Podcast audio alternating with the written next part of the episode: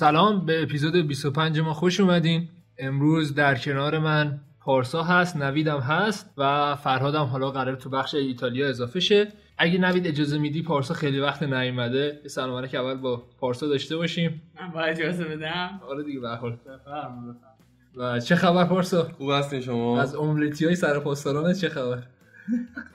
وای به حالت با فرهاد بشینیم پای کام. چه خبر نبودی خیلی وقته؟ چیکار میکنی تو این چند وقته؟ دیگه تو قرنطینه من کلا داشتم صفا میشدم دیگه. من کلا آدمی که اینجا بمونم خیلی بهم حال میده دیگه. نه حال میده، خیلی بد بوده. نه خوبه، خب بذار بشناسن مخاطب، بذار بشناستت. خوبه بگو. آره نشستم یه خورده کتاب خوندیم، فیلم دیدیم، درس اصلا نخوندیم. عالیه. دیگه فوتبالم که نبود و کارم که بیکارو. آره دیگه. کلا حال الانم که در خدمت شما. عالی، خیلی عالی. نمی تو چه خبر؟ من اساسینز کرید اودیسه فقط.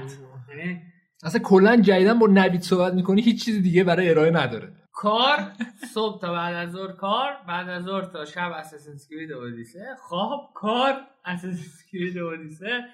داری تو گیمو تبدیل به روزمرگی میکنی، چون ببین گیم هدفش اینه که از روزمرگی خارج کنه دیگه. نمیدونم تو داری احساس میکنم وارد روزمرگیش میکنی. خوبه بازم این روشه دیگه. ولی جدی بازی کنید، خیلی بازی خوبیه. کلا اساسینا خوبه، کلا که خوب نیست ولی این خوبه. من کلا فنشونم، یعنی میتونم باهات بحث کنم سر اینکه کلا اساسین ایدهش خوبه و پیاده شدنش هم خوبه. ان شاءالله یه پادکستی میزنیم در مورد گیم فقط صحبت میکنیم، بد نیست.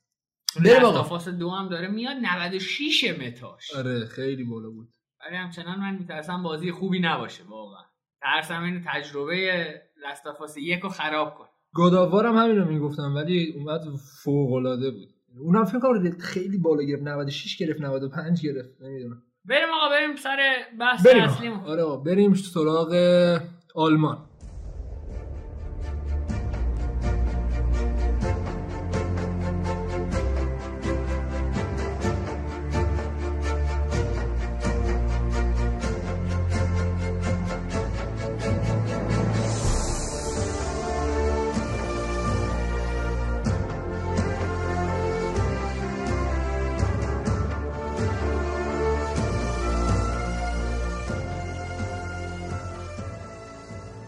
خب تو بخش آلمان یه تبریک بگیم به هوادار بایرن بابت قهرمانیشون. همون همیشگی. آره دیگه، همون همیشگی و اینکه واقعا با کیفیت، یعنی حالا دور از شوخی که حالا میگیم لیگ دیگه لوسی شده و لیگ ساده‌ای شده، ولی واقعا با کیفیت. ببین اینا وسطای فصل حالا خیلی زودتر مربی عوض کردن، یک چالشی داشتن که این مربی جدید بیاد ایده‌اشو پیاده کنه، ولی اون ثباته رو داشتن. یعنی در کنار حالا تعویضایی که داشتن، حالا از نظر فکری، ذهنی، آقا بواتنگ برگشته. ببین اینا سندروم قهرمانی بیقرار میکنن.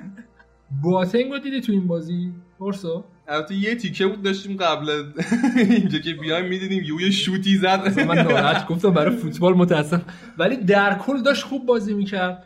و وردر برمن خب ببین به حال تیم ضعیف‌تر، خیلی تیم ضعیف‌تریه نسبت به بایر، قشنگ یه لول عملاً پایین‌تر ازشون و سعی کرد خب بازیو خراب کنه، تا جایی هم موفق شد. ولی پاسای پشت مدافعین بایمونی، حالا از خط هافکش مخصوصا بواتنگ، یعنی عملاً بواتنگ کار یه سویپر رو داشت انجام میداد، به شدت ضربه زد به وردر برمن و لواندوفسکی خوش شانس بود، میتونست حداقل 3 تا گل بزنه، یه هتریک هم بکنه، ولی خب اینجوری نشد.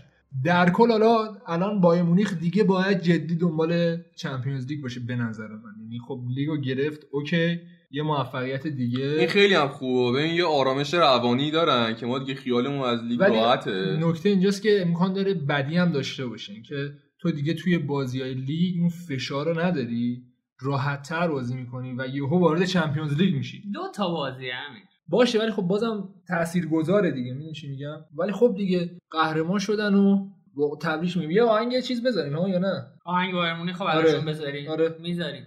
یا آهنگ بایر مونیخ بذاریم، حیفه.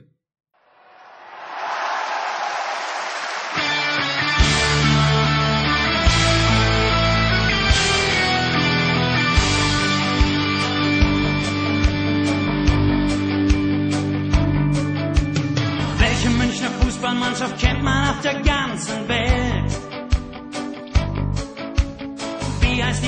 det är så landet direkane hält. Wer hat schon gewonnen, was es jemals zu gewinnen gab? Wer trägt seit Jahrzehnten unsere Bundesliga voller Trab? FC Bayern, Stern des Südens, du wirst niemals untergehen, weil wir im Guten wie in schlechten Zeiten zueinander stehen. FC Bayern, deutscher Meister, ja so heißt mein Verein, ja so war es und so ist es und so wird es immer sein. Wo wird lauschend angegriffen, wo wird täglich spioniert? Wo ist Presse, wo ist Trommel, wo wird immer diskutiert? Wer spielt in jedem Stadion vor ausverkauftem Haus? Wer hält den großen Druck der Gegner stets aufs Neue aus? FC Bayern, Stern des Südens, du wirst niemals untergehen, weil wir in guten wie in schlechten Zeiten zueinander stehen. FC Bayern, deutscher Meister, ja so heißt mein Verein, ja so war es und so ist es und so wird es immer sein. Ob Bundesliga, im Pokal oder Champions League, hier gibt es denn was Schöneres als einen Bayern-Sieg. Hier ist Leben, hier ist Liebe, hier ist Freude und auch Leid. Bayern München, Deutschlands Bester, bis in alle Ewigkeit. FC Bayern, Stern des Südens, du wirst niemals untergehen, weil wir in guten wie in schlechten Zeiten zueinander stehen. FC Bayern, deutscher Meister, ja so heißt mein Verein, ja so war es und so ist es und so wird es immer sein. FC Bayern, Stern des Südens, du wirst niemals untergehen, weil wir in guten wie in schlechten Zeiten zueinander stehen. FC Bayern, deutscher Meister, ja so heißt mein Verein, ja so war es und so ist es und so wird es immer sein. FC Bayern, deutscher Meister, ja so heißt mein Verein, ja so war es und so ist es und so wird es immer sein.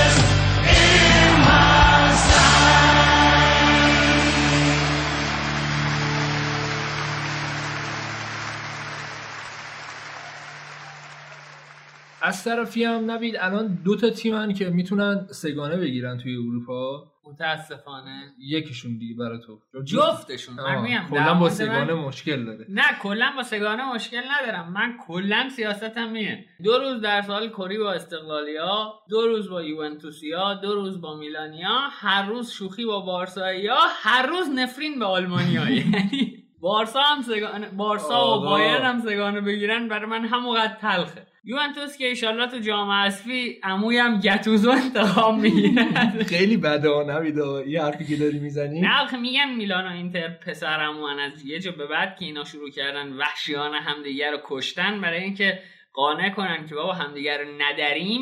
واقعا مسئولا مثلا گفتن بابا اینا پسرعموان، دوست باشید با هم، تو زمین فوتبال هم دیگه رو لت و پار کنید. آره بایرن شانسش به نظرم کمتر از یوونتوسه برای گرفتن سگانه. نه ولی من یاد باشه اول فصل من میگفتم که به نظر من بایرن شانس اوله. یعنی حتی من با کواچ میگفتم الان که فیلیک اومده خیلی بهتر دارن بازی میکنن و واقعا اگه تو نگاه کنی نوید دارن، یعنی پتانسیلشو دارن، بازیکناشو دارن کامل تو هر پستی. الان نوکو گورسکا برگشتی چقدر خوبه. مسئله اینجاست که پتانسیلو خیلی تیم‌ها دارن و اختلاف مثلا تیم‌هایی مثل بایرن و بارسا و چه میدونم یوونتوس و حتی رئالی که مثلا تو یه برهه فراز و نشیب داشت، اینا اختلافاتشون کمه. یعنی من واقعا نمیتونم UCL رو پیش بینی کنم که مثلا بگم این شانسش بیشتره یا اون شانسش بیشتره، یه اتفاق میفته دیگه. ببین خب ولی اگه من بخوام بگم به نظر من توی چمپیونز لیگ یه چیزی که خیلی مهمه مثلا تو این چند سال ثبات بوده. خب یعنی اون ثبات تاکتیکی که آقا تو بیای عملا تیم غالب باشی. حالا غیر از نمونه‌های خاصش یکی از خصوصیاتی که بایرن داره اینه که از اول فصل یعنی حتی با کوچ که الان فیلیکه ترکیبش رو عوض نکرده، یعنی داره با یه 4-2-3-1 بازی میکنه که هم میتونه جلوی تیمایی که عملا براش بازی رو میبندن همون رو بازی کنه راحت و اون جلوی تیمایی که دارن حمله میکنن بهش دارن اذیت میکنن بازم بتونه همون کارشو انجام بده. این ثباتش توی تاکتیک یه خورده ترسناکه دیگه، اینو با قبول کنید. ولی مثلا بارسا رو ببین، خب قبل از اینکه مربیشون رو اخراج کنن داشتن یه کار دیگه میکردن عملا و الان دارن با ستین یه کار دیگه میکنن، خیلی متفاوته کارشون و این ثبات رو نداشتن. یا یوونتوس که مثلا پیانیچو فکر می‌کنم تو 1000 جا تا الان بازی داده، پست 10 پست 8 و همینم شد به هم ریخت، بودیش همین دیگه یه خورده به هم ریخت. ولی الان حالا برگشته توی ایتالیا، حتما بچه‌ها در مورد صحبت میکنن که علتش اینه که پیانیچو دوباره پیدا کرد. ولی خب دیگه ببین الان عملاً از نیم فصل هم ما گذشتیم. و رئال مادریدی که فرزنشی امسال زیاد داشت، حالا زیدان به یه ترکیب خیلی خوبی رسیده ولی بازم اون ثبات نداره. الان بین این 4 تا تیمی که تو گفتی یه تیم اینجا خیلی خوب نوید ثبات داشت حداقل از نظر تاکتیکی و اون بایرن. حالا ببینیم چی میشه دیگه. روز مسابقه خیلی مهمه. آره. چمپیونز لیگ بحثی که حالا دیگه اونا رو که دیگه نمیتونیم پیش بینی کنیم، ولی جوری که فعلا داریم میبینیم بایرن جزء مدعیاست. بعد تو نگاه کن نوید، اینا شنبه که بازی کردن بازیشون جلو مونشنگلادباخ، یکی از نکات خیلی خوبشون اون چالنجه بود، یعنی که سخت بود براشون، بازی خیلی پیچیده شد، مونشنگلادباخ هم داشت خوب بازی میکرد ولی بازم شخصیتشون نشون دادن با درخشش عالی گورسکا، کسی که عملاً فیلیک داره برش میگردونه به فوتبال اینجوری بگم بهتره، حالا بعداً مسئولیتاش و تونستن بازی رو برگردونن. یعنی از طرفی هم همونطور که تیم غالباً میتونن بازیاشون رو برگردونن. اینم یه نکته خوبیه برای بایرن که حالا توی بوندسلیگا اینجوری چالش براش ایجاد شد و تونست از پس این قضیه بر بیاد. راجع به گورتسکا گفتی، یه صحبتی هم راجع به دیویس بکنیم بد نیست. این بازی‌های بایرن رو می‌بینی انگار بایرن داره با دو تا وینگر چپ بازی می‌کنه. آفرین. دیویس هم جلوه هم عقبه. اخراج شد. یه دونه پای ببین تو اصلا کلا خوبه. ببین اون حالا گفتیم پاس پشت مدافع زیاد مینداختن تو بازی ورده برن، ولی اگه یه نگاهی به دیویس می‌کردی همش اونجا اتوبان بود قشنگ، یعنی عملاً هم عقب بود هم جلو. این عملاً با دو تا وینگر چپ داشت بازی می‌کرد بایرن انگار. و حالا توی بازیشون جلوی گلادباخ تقریبا میتونم بگم تیم دوم بود دیگه، یعنی زیکسی بود و از طرفی هم پرسیشو فیکس بازی داده بود و لوکاس هرناندز بازی داده بود. اتفاقا از فیلیک پرسیدم وضعیت هرناندزشون، خیلی کم بازی میکنه و گفته بودن آره میخوان بفروشینش، چون با قیمت خیلی بالایی هم گرفتن، جزء خریدای گرون بایرن بود. گفت من در مورد این قضیه فعلا صحبت ندارم، حالا نمیدونم نظرش چیه نسبت به خروج هرناندز از باشگاه. و جالبه یه چیزی هم که جدیدن پیدا کرده و این اثر واقعا فیلیکه اینه که تو بعضی از بازی‌ها خیلی راحت آلاوا رو مدافع بازی میده، مدافع وسط. حالا با توجه به اینکه اون مدافع 18 ساله پاریس سن ژرمن مجانی اومد تو تیمشون، حالا همین دیروز تا کام قراردادش رو تقریبا امضا کردن، فقط اعلام رسمیش مونده فکر کنم، اونم گرفتن. تئوری فروش هرناندز به نظرم دور از ذهن نیستش. همین و داشتم من یه مطلبی میخوندم نوید در مورد نحوه عملکرد روز با بوش که اینا دو تا بازی پشت سر هم بایر مونیخ بود دیگه، که داشت مقایسه میکرد و میگفت حالا ما کاری نداریم که بایر مونیخ تیمش تیم اولش نبود، لواندوفسکیش نبود، مولرش نبود، ولی بحث اینه که حداقل روز کار درست رو انجام داد و موفق نشد. یعنی خیلی فرق میکنه. بازی لورکوزن رو اگه میدیدی عملا بشتش کار اشتباه رو انجام میداد، ولی خب دیگه این میشه تفاوت دو تا مربی. آقا امکان داره جفتتون ببازیم اون بازی رو، ولی خب حداقل میتونی بگی که این چیزا هست، میگن at least you tried، یا حداقل تلاشتو کردی نشد. ولی خب دیگه اینم تفاوت است. برای همین مثلا من خیلی دوست دارم گلادباخ بره بالا، اصلا روزو خیلی بیشتر.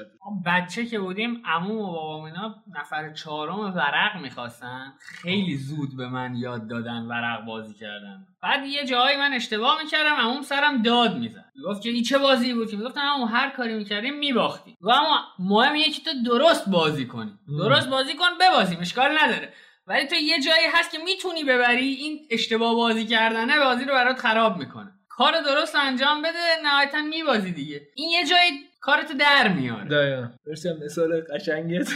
آقا مشکل نداره ورق بازی میکردی. اصلا شما چی هستی ها شما؟ آره ثابت شده وصلی ما به صحبتی نداریم. خوندیم جالب بود برام. نه حالا اون دوستمون اینجوری گفت که ما هم از همینجا بهش میگیم که مطمئنا اشتباه میکنه، اگر او ویژگی‌ها رو داشت الان اینجا نشسته بود کنار این یارو که میاد داره داد میزنه الان انجیره نمیدونم چی داره میفروشه، اونجا بود، ما با هم کار نمیکنیم، این رفاقت شکل نمیگرفت. ولی حقم بده شاهبه پیش بیاد دیگه، یا حالا میاد دیگه شاهبه است. از طرفی هم رقیب مستقیم بایر مونیخ، یعنی دو رقیب مستقیم داره مگه باشه اصلا اینجوری لفظش، ولی خب مجبورم بگم دیگه تیتریه. اینجا تونس 1-0 دوسردورف رو توی دقیقه آخر با هد هالند ببره بازی رو. بازی خیلی خوبی کرد خداوکیلی، سعیشو کرد. من داشتم ایکس جی رو چک می‌کردم، تقریبا نزدیک به 3 بود، ولی خب توپاشون توی گل نمیرفت دیگه. از اون بازی‌ها بودش که نمیدونم برای بایر مونیخ انگار پیش نمیاد، ولی برای بقیه تیم‌های بوندسلیگا پیش میاد که یهو دیدی بازی گره میخوره، هر کاری می‌کنی نمیشه. داشت همچین اتفاقی می‌افتاد، ولی خب توی دقایق آخر تونستن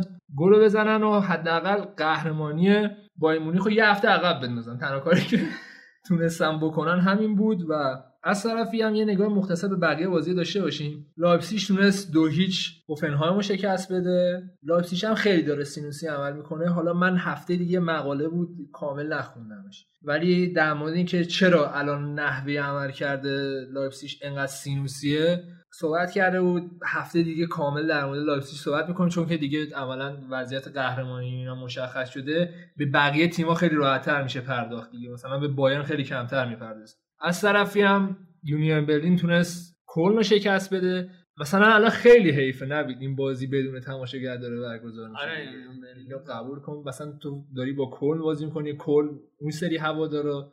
من قبلا گفتم در مورد هوادار یونیون برلین که دلم می‌خواد این تیم کلا موفق باشه. حالا آنشراخت فرانکفورت تونست 4-1 هرتا برلین رو شکست بده. ورده برمن 5-1 پادربورن رو شکست داد. میون کلام سامان زمانزاده توییت کرده و در مورد یونیون برلین، بازی یونیون برلین و بایر مونیخ، گفت یونیون برلین تعریف واقعی مستضعفه. واقعا خیلی گناه داره سامان تو بعضی چیزا، ولی تو بازی میلان میشه اصلا فازش عوض میشه. خیلی عجیبه.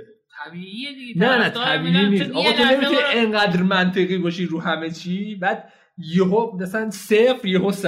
نه خب تو زمان بازی اینتر ور توییتای منو بخون، نه فرق میکنه آقا. تو الان ناکن برگشتی گفتی مثلا من بازی کنتر دیدم لذت دارم، اون بعد بازی بود باشه، این بازی من فقط فوش میدادم باشه، ولی خب فرق میکنه. عنایت ویژه‌ای به کاندروا داره. حالا نه ولش کن. آره صحبت میکنه. یه لحظه از من نوید دهم باز شد، گفتم الان میخواد فوش بده. فوش چیه؟ من فوش میدم. نه کیو گفت؟ وردبرو تونست 5-1 پادرمون رو شکست بده. فرایبورگ با وولفسبورگ 2-2 مساوی کرد. آیزبورگ 1-0 ماینز رو شکست داد. شالکه توی ادامه روند نتیجه گیریش تونست با لورکوزن 1-1 مساوی کنه که بازی خوبی بود، بازی خیلی خوبی بود. موشنگلادباخ تونست 3-0 وولفسبورگ رو شکست بده و کیفیتش رو به وولفسبورگ تحمیل کرد. اینا دارن میجنگن دیگه برای کسب سهمیه. از طرفی فرایبورگ تونست 2-1 هرتا برلین رو شکست بده. یونیون برلین توی بازی که بازم حیف بود که تماشاگر نداشت با پادرمون بازی کرد و 1-0 شکستشون داد. و در مورد بازی ورده برمن و بایر مونیخ هم که صحبت کردیم. یه سری بازی‌ها امروز برگزار میشه که دوستان عنایت داشته باشند که امروز چهارشنبه است. یه سری بازی‌ها عصر برگزار میشه، اما ما چون دیدیم بایرن قهرمان شد و میتونیم بوندسلیگا رو دیگه یک کلیاتی در موردش بگیم، گفتیم بیایم ضبطمون رو بکنیم و هفته دیگه و هفته بعدش که دیگه بوندسلیگا تموم میشه در مورد بقیه تیم‌های بوندسلیگا مفصل صحبت کنیم. یه نگاهی هم به جدول بندازیم که دیگه حسن ختامی باشه. آره جدول که بایر مونیخ با 76 امتیاز در صدر جدول و قهرمان این دوره مسابقاته. دورتموند با 66، لایپزیگ با 62، موشنگلادباخ با 59، لورکوزن با 57، وولفسبورگ با 46. از طرفی هم پادربورن سقوط کرده تا الان دیگه، حالا باید وردر برمن و دوسلدورف بجنگن که و ماینز البته. آره دیگه، حالا این اولا اینا سقوطی ان دیگه. البته تیم 16 فکر می‌کنم بره پلی آف. میره پلی آف. آخر اختلاف وردر برمن، دوسلدورف و ماینز 3 امتیازه و دو تا بازی هم مونده دیگه. ولی خب از طرفی آیزبورگ دیگه سقوط نمی‌کنه. آره آیزبورگ دیگه تموم شد. جدول آیگولی هم که میدونیم دیگه، آقای لواندوفسکی در صدر جدول واقعا نیازی به رقابت جدی هم با چیرو ایموبیله داره برای کفش طلب که امیدواریم ایموبیله برنده بشه. من امیدوارم لواندوفسکی برنده شه، خیلی نبید خوبه. آره خیلی خوبه. حرف اینجاست که نهایتاً یادت یه فصل یوونتوس و بایر مونیخ خوردن به هم توی نیمه نهایی چمپیونز لیگ بود فکر کنم. خب من اونجا خیلی داشتم تلاش می‌کردم که دو تیم ببازن، دوست داشتم واقعا هر دو تیم ببازن، نمیشد ولی نهایت دلم می‌خواست یوونتوس ببره. به هر حال لیگ دیگه بعد از لیگ سری آ حمایت کنه، حتما همش کاری کنه. ببندیم پرونده این هفته آلمان و نماینده کشورمون، ارزشامون باش یکی. الان به ما میگن ارزشی، اسیر شدی. حسی آقا ببندیم آقا، بریم سراغ اسپانیا. بریم سراغ اسپانیا.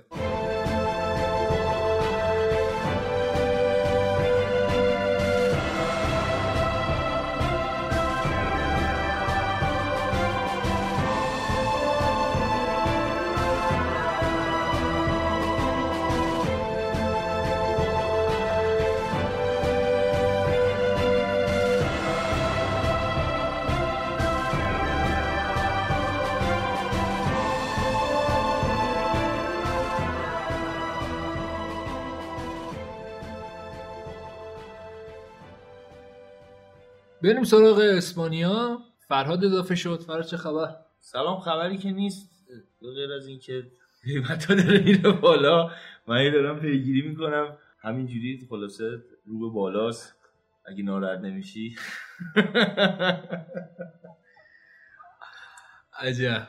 خب دیگه همین دیگه خلاصه الان بشینیم حساب بکنیم قیمت بازیکن خارجی هم خیلی رفته بالا. میخوام اینجوری حساب کنم. خیلی خوب. از همین بازی دیشب به نظرم شروع کنیم، بازی بارسا که تونستن 2-0 بازی رو ببرن. یه گل آفساید هم گریزمان زد و یه نکته خوب برای بارسایی حداقل اینه که مسی به شدت آماده است. قشنگ انتظار نمیرفت که حالا بعد از این مدتی که فوتبال نبود همچین شکلی به خودشون بگیره، ولی به شدت آماده است. خط دفاعیشون هم خیلی خوب شده. حالا یه خورده با پیکه تو مشکل داره، یه سری معصومیت‌ها هم براش داره پیش میاد مثلا تو این بازی، ولی قشنگ داره رهبری میکنه خط دفاعشون. شاید باورت نشه فقط قبلش نوید گفت برای پیکه آرزوی سلامتی کنه، اینو یادتون رفته بود بگید. آره راست. خب من که خیلی این حرف نوید قائل نیستم دیگه، حالا من که خیلی باش حال نمی‌کنم با پیکه در کل. حالا راجع به بارسا که صحبت می‌کنی، اما بعد راجع به لگانس هم صحبت بکنی که لگانس هم شاید اون شرایطو نداشت که بخواد جلوی مسی اونقدر مثلا خوب دفاع بکنه، جلوی خط حمله آتشین بارسا بخواد مثلا صفر کار کنه. به هر شکل این کرونا یه ذره باعث شده که یه سری تیم‌ها خب خیلی افت بکنن و در حال حاضر شاید بهتر بگیم تیمی که حداقل تونسته باشه آمادگیشو حفظ بکنه، نه که حتی بهتر بشه، حتی حفظ هم بکنه یه بخشی از اون آمادگی اصلیشو، تو این مقطع میتونه خیلی به کمکش بیاد. ببین مسی فوتبالیست حرفه‌ایه و بازیکنیه و شخصیتی داره که حالا تو دوران قرنطینه هم قطعا میدونی که از شرایط تمرین و فوتبال دور نشده. حالا اخبارشو پیگیری میکردیم تا حدودی که مثلا چه میدونم تو گاراژ خونه‌اش تمرین میکنه، بعضی روزا نمیدونم میره بدنسازی کار میکنه. گاراژ که اینا باشگاه دارن تو خونه‌شون. گاراژ این واقعیت یه باشگاه باری که اشاره کردی، یعنی از هرچی باشگاه تو زندگی دیدی اون باشگاه خونه‌شون خفن‌تره. واسه اونا گاراژه دیگه، حالا جلو زمین چمن اونجا گاراژ محسوب میشه. الکل مثلا یه همچین تمریناتی حالا داشت پیگیری میکرد و ذهنیتش هم در مورد فوتبال داشت حالا جلو میبرد. برای یه تیمایی مثل بارسا فکر میکنم یه جورایی بدم نشد که ستین فرصت کرد یه ذره بیشتر فکر بکنه روی ترکیبی که میخواد ایجاد بکنه، روی نوع بازی که میخواد پیاده بکنه توی زمین. از اون ور شاید حالا این فرصتی هم که به آنسو فاتی داده شد یه ذره باعث شد اعتماد به نفسش هم بالاتر بره، یه خود کمتر عجله بکنه فکر میکنم توی نوع بازی که داره انجام میده. دیشب دیدیم گلم زد. در کل نمیشه بارسا رو با این یه بازی الان قضاوت کرد که ببینی وضعیتشون چه جوریه، چون هم رقیب خیلی قدرتمندی نداشتن، همین که هنوز تیمای مقابلم به اون شرایط خوبشون نرسیدن. شاید یه جورایی رئال هم راجبش بشه همین صحبتو کرد که رئال هم نمیشه اینجوری قضاوت کرد دیگه. رئال هم با تیم خیلی قدرتمندی بازی نداشت، هرچند دیدیم مثلا بازیش هم حالا شرایط مختلفی داشت توی بازی، دو تا نیمه کاملا متفاوت داشت که حالا اونم سر بازی خود رئال. آخه ببین بحثی که هست اینه که خب رئال و بارسا یه سری بازی بد امسال داشتن و بازیاشون رو بردن، خب جلو همین تیمایی که عملا به قول تو زورشون نمیرسه به خود اسکواد بارسا، نه از نظر تاکتیکی، از نظر کیفی دارم میگم، رو تک تک بازیکناشون که لگانس حتی دو سه تا بازیکن خیلی خوبم داره که آره در موردش صحبت میکنم. ولی باید چجوری مقایسه کرد؟ باید مقایسه کرد که آیا بارسا تونست کیفیتش هم نشون بده کامل، و تو این بازی دیدیم آره، یعنی بارسا کامل و روون داشت بازی میکرد، کارشو انجام میداد، به موقع داشتن دفاع میکردن، خط هافکشون بوسکس خیلی مهره دوباره زنده شده توی بارسا، از اون بهتر آرتور امیر و آرتور راست میگه و تاثیرگذاری آرتور و اینکه بالاخره کنار اومدن با اینکه حالا مسی چجوری باید با گریزمان بازی کنه، در کنارش سوارز رو اضافه میکنه. میدونی این روند رشد تو نمیتونی حالا اینجوری بگی که آقا خیلی راحت اومده جلو این تیم بازی کرده بازیشو برده، ولی خب بیا مقایسه کنم با 3 ماه پیش، میبینی که قشنگ یه سیر سعودی داره از نظر تاکتیکی به نظر من حداقل. هنوز نقاط ضعف داره بارسا. کیک ستیم فرصت خوبی داشته فکر بکنه به اینکه ترکیبش رو چیکار بکنه. ببین قبل از این حالا بحث قرنطینه و این بیماری اونا راجبه این خیلی صحبت کردیم که بازیکنای خط هافبک بارسا شرح وظایفشون و نوع بازیشون با هم یه همپوشانی داره، یه جورایی شبیه هم بازی میکنن و یه سری کارا اونجا خیلی با کیفیت انجام میشه. مثلا جایی که حالا حساب کن فرانکی دیونگ داره بازی میکنه با بوسکتس و با آرتور، تقریبا یه کارایی رو همشون خیلی خوب بلدن، ولی یه سری کارا رو انگار هیچ کدومشون بلد نیستن. شاید اون بازی تخریبی که ویدال داره رو هیچ کدومشون بلد نباشن به این خوبی بازی بکنن. برای همین باعث میشد که یه سری کارا اون وسط زمین لنگ بمونه، یه جاهایی کم می آوردن ولی تو یه سری کارا فوق العاده بودن. حالا با این ترکیبی که انجام شد، ببین راکیتیچ وظیفه بازیسازی، آرتور وظیفه دوندگی و حالا حمله توپ، و بوسکتس هم حالا بیشتر اون وظیفه تخریبی به اضافه بازیسازی. باخه تو بیار سمت لگانس، ببین اینا داشتن 3-5-2 خطی بازی می‌کردن، یعنی عملا میشه 3-5-1-1 که اون پشت مهاجم بازم میومد عقب. بعد در نظر بگیر که دقیقه 3-6-1 که آره دیگه تبدیل میشد موقعی که دارن حمله میکنن. بعد از طرفی خب دفاع راست چپشون هم میومد عقب دوباره توی خط دفاعیشون و 5 تایی میشد. پرز که هافک دفاعی محض بود تو این بازی بازم اضافه میشد به خط دفاع و اینا تشکیل خط دفاعی تقریبا 7 نفره میدادن. خب و جدی میگم یاد سیستم پیچیده منصوریان افتاد. و خب با این شکل تو بیا یه XG بالا رو بگیری، یعنی XG 4 بگیری و روون بازی کنی. این بحث روون بازی کردنه برای من اهمیت داره که یه تیمی که عملا اومده دفاع کنه جلو تو بیای بشونی دفاعشو. مثلا تو نگاه کن روبرتو خورد سیلوا رو، دفاع چپ لگانسو من داشتم بازی می‌دیدم خورد قشنگ. حالا اون جونیور یکم ضعیف‌تر عمل کرد که اصلا حتی مجبور شدن تعویضش هم بکنن. در نظر بگیر حالت فیرپو بهتر بود، یه دونه پاس گل هم داد، البته اینم باید دقت بکنید. دقیقاً یعنی سمت راست و چپ خیلی خوب تونستن حمله کنن در حالی که اصلا اون فازا رو بسته بود تیم لگانس. من دارم میگم اون کیفیته تو اینجاها مشخص میشه که آقا تو بیای تو این بازیایی که یه خورده سنگین‌تر میشه از نظر حداقل حمله کردن، چون تو فاز دفاعی زیاد مشکل نداری، بتونی بازی روونتو انجام بدی، بیای کارتو انجام بدی و تمرکز نکنی روی اشتباه حریف یه موقعیت به دست بیاری گل بزنی، بیای که گل بزنی. و این کارو بارسا داره راحت‌تر نسبت به زمان قبل از ستین انجام میده. اینو همه هوادارا میگن. آره ستین به نظر من راهشو پیدا کرده. همین که ما گریزمان رو نوک حمله دیدیم، فکر می‌کنم نکته خیلی خوبی بود که مدت‌ها بود و آخه چرا اینو می‌ذاریم وینگر؟ یعنی حتی انگار مهاجم نوک بودن هم یادش رفته بود. دیشب هم نمیشه گفت بازی بهتری انجام داد، ولی حداقلش اینه که بازی دیگران خراب نکرد. دقیقاً. آها این نکته خوبیه. ببینی بحث اینه تعادل داشت. آره ببین شما الان اگه منو بذاری توی ترکیب مثلا یه تیم خیلی قدرتمند، حرف شاید این باشه که آقا خالب نره تیمی که مسی توشه، حالا فرض کن یه دونه بازیکن چلاق هم داشته باشه اونجا مثلا بازیکنش راه بره. ولی بحث اینه که آیا من فقط کار خودمو بد انجام میدم یا این که میام کار بقیه رو انجام میدم، کار تیمم خراب میکنه. واقعا گریزمان وقتی که وینگر داشت بازی میکرد کار تیمی رو داشت نابود میکرد، انگار بلد نبود اونجا چی کار باید بکنه. ببین وقتی شما وینگر بازی میکنی باید یه سری مثلا بیای چه میدونم به داخل بزنی، یه جاهایی رو به عقب برگردی، مثلا پاس رو به عقب بدی، یه جاهایی چه میدونم سانتر کنی، اینجور کارا رو بعد انجام بدی. گریزمان واقعا از پس این کارا بر نمیومد. الان وقتی که میاد نوک بازی میکنه حداقلش اینه که میتونیم بگیم آقا موقعیتایی که دست خودش میرسه رو یه خط در میون مثلا استفاده میکنه یا بد استفاده میکنه، که اونم به نظرم باز دوباره اگر یه مدت بهش تو همینجا فرصت بدن بهتر میشه. اون که حالا سوارز هم برمیگرده به زودی، دارن کم کم بازیش هم میدن. آره دیگه سوارز هم این البته گریزمان که داریم میگی اون زمانی که تو سوسییداد من یادم خودش وینگر چپ هم بازی میکرد، یعنی این که میذارنش وینگر چپ خیلی بیرا هم نیست، هرچند که حالا خبرای خریدن لاتارو هم داره هی هر روز پررنگ‌تر میشه.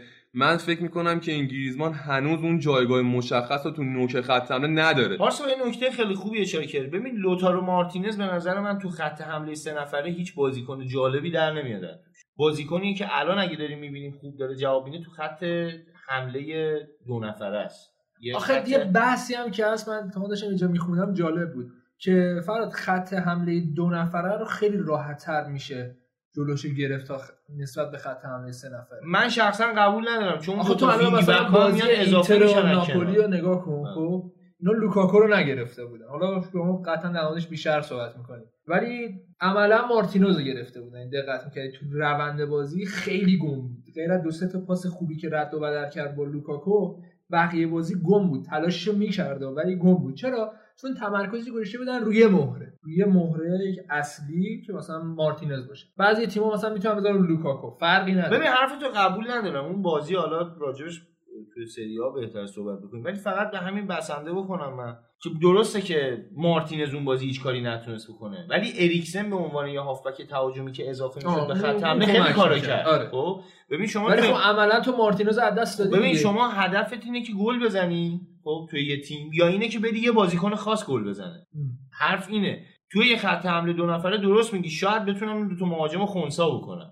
نه اصلا من میگم یکیشو خونسا کنه یکیشو به آره به قول شما اینجوری میشه، ولی آیا از اون کنارها وقتی ارسال میشه میتونی مطمئن باشی که لوکاکو هیچ کدوم از ضربات سر گل نمیکنه؟ ریسکش میره وقتی که میشه. از پشت اریکسن اضافه میشه مثلا، یا حالا هافبک تهاجمی هر کی که هست وقتی اون اضافه میشه آیا مطمئنی که اون همه توپاشو مثلا دروازه‌بان میگیره؟ اینه که نمیتونم بگم که خط حمله دو نفر راحت‌تر میشه خونسا کرد.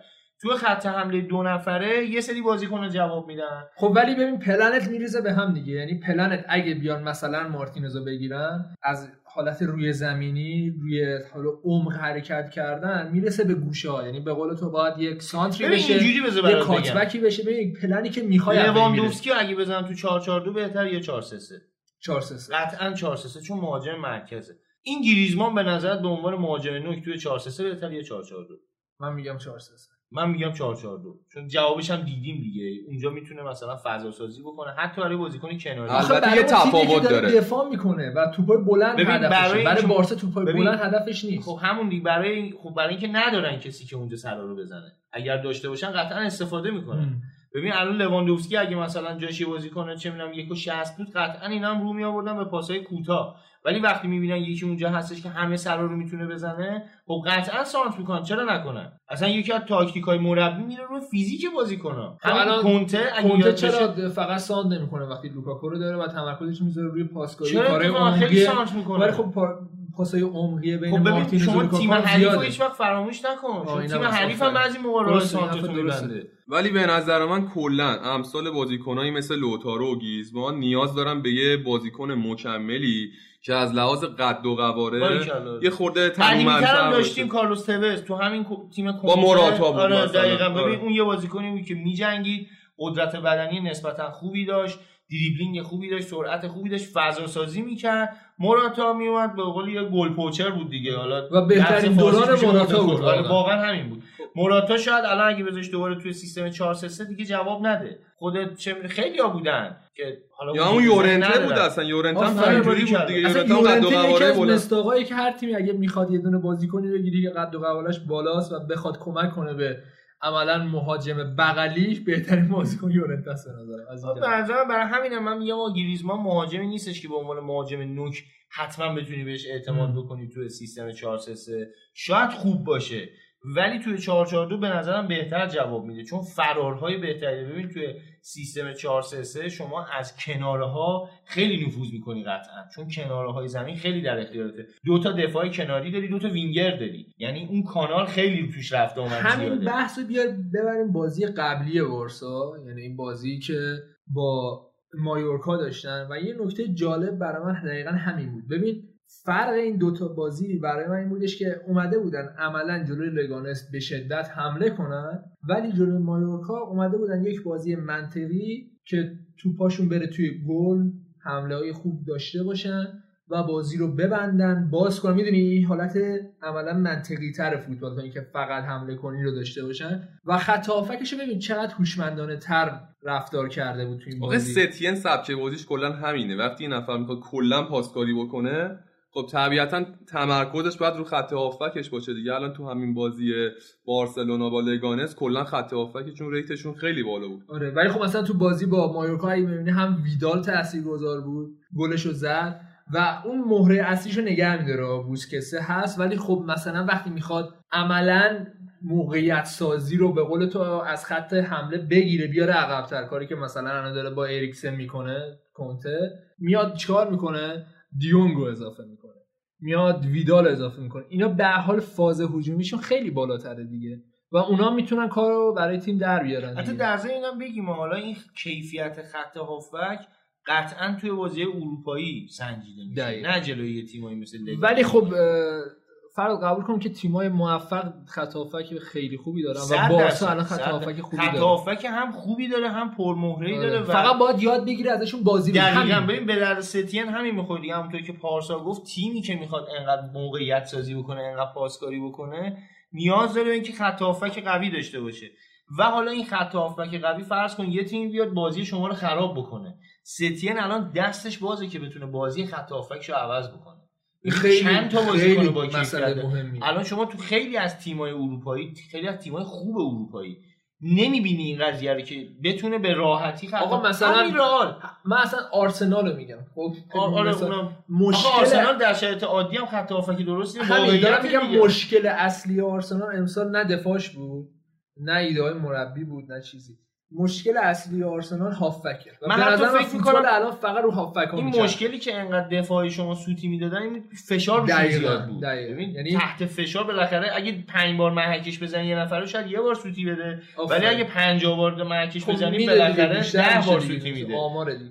و اینکه اصلا خط هافبک مثلا آرسنال برای مثال اصلا نمیتونست به موقع دفاع کنه، به موقع حمله کنه. باز و بسته شدنش اشتباه بود تو طول بازی.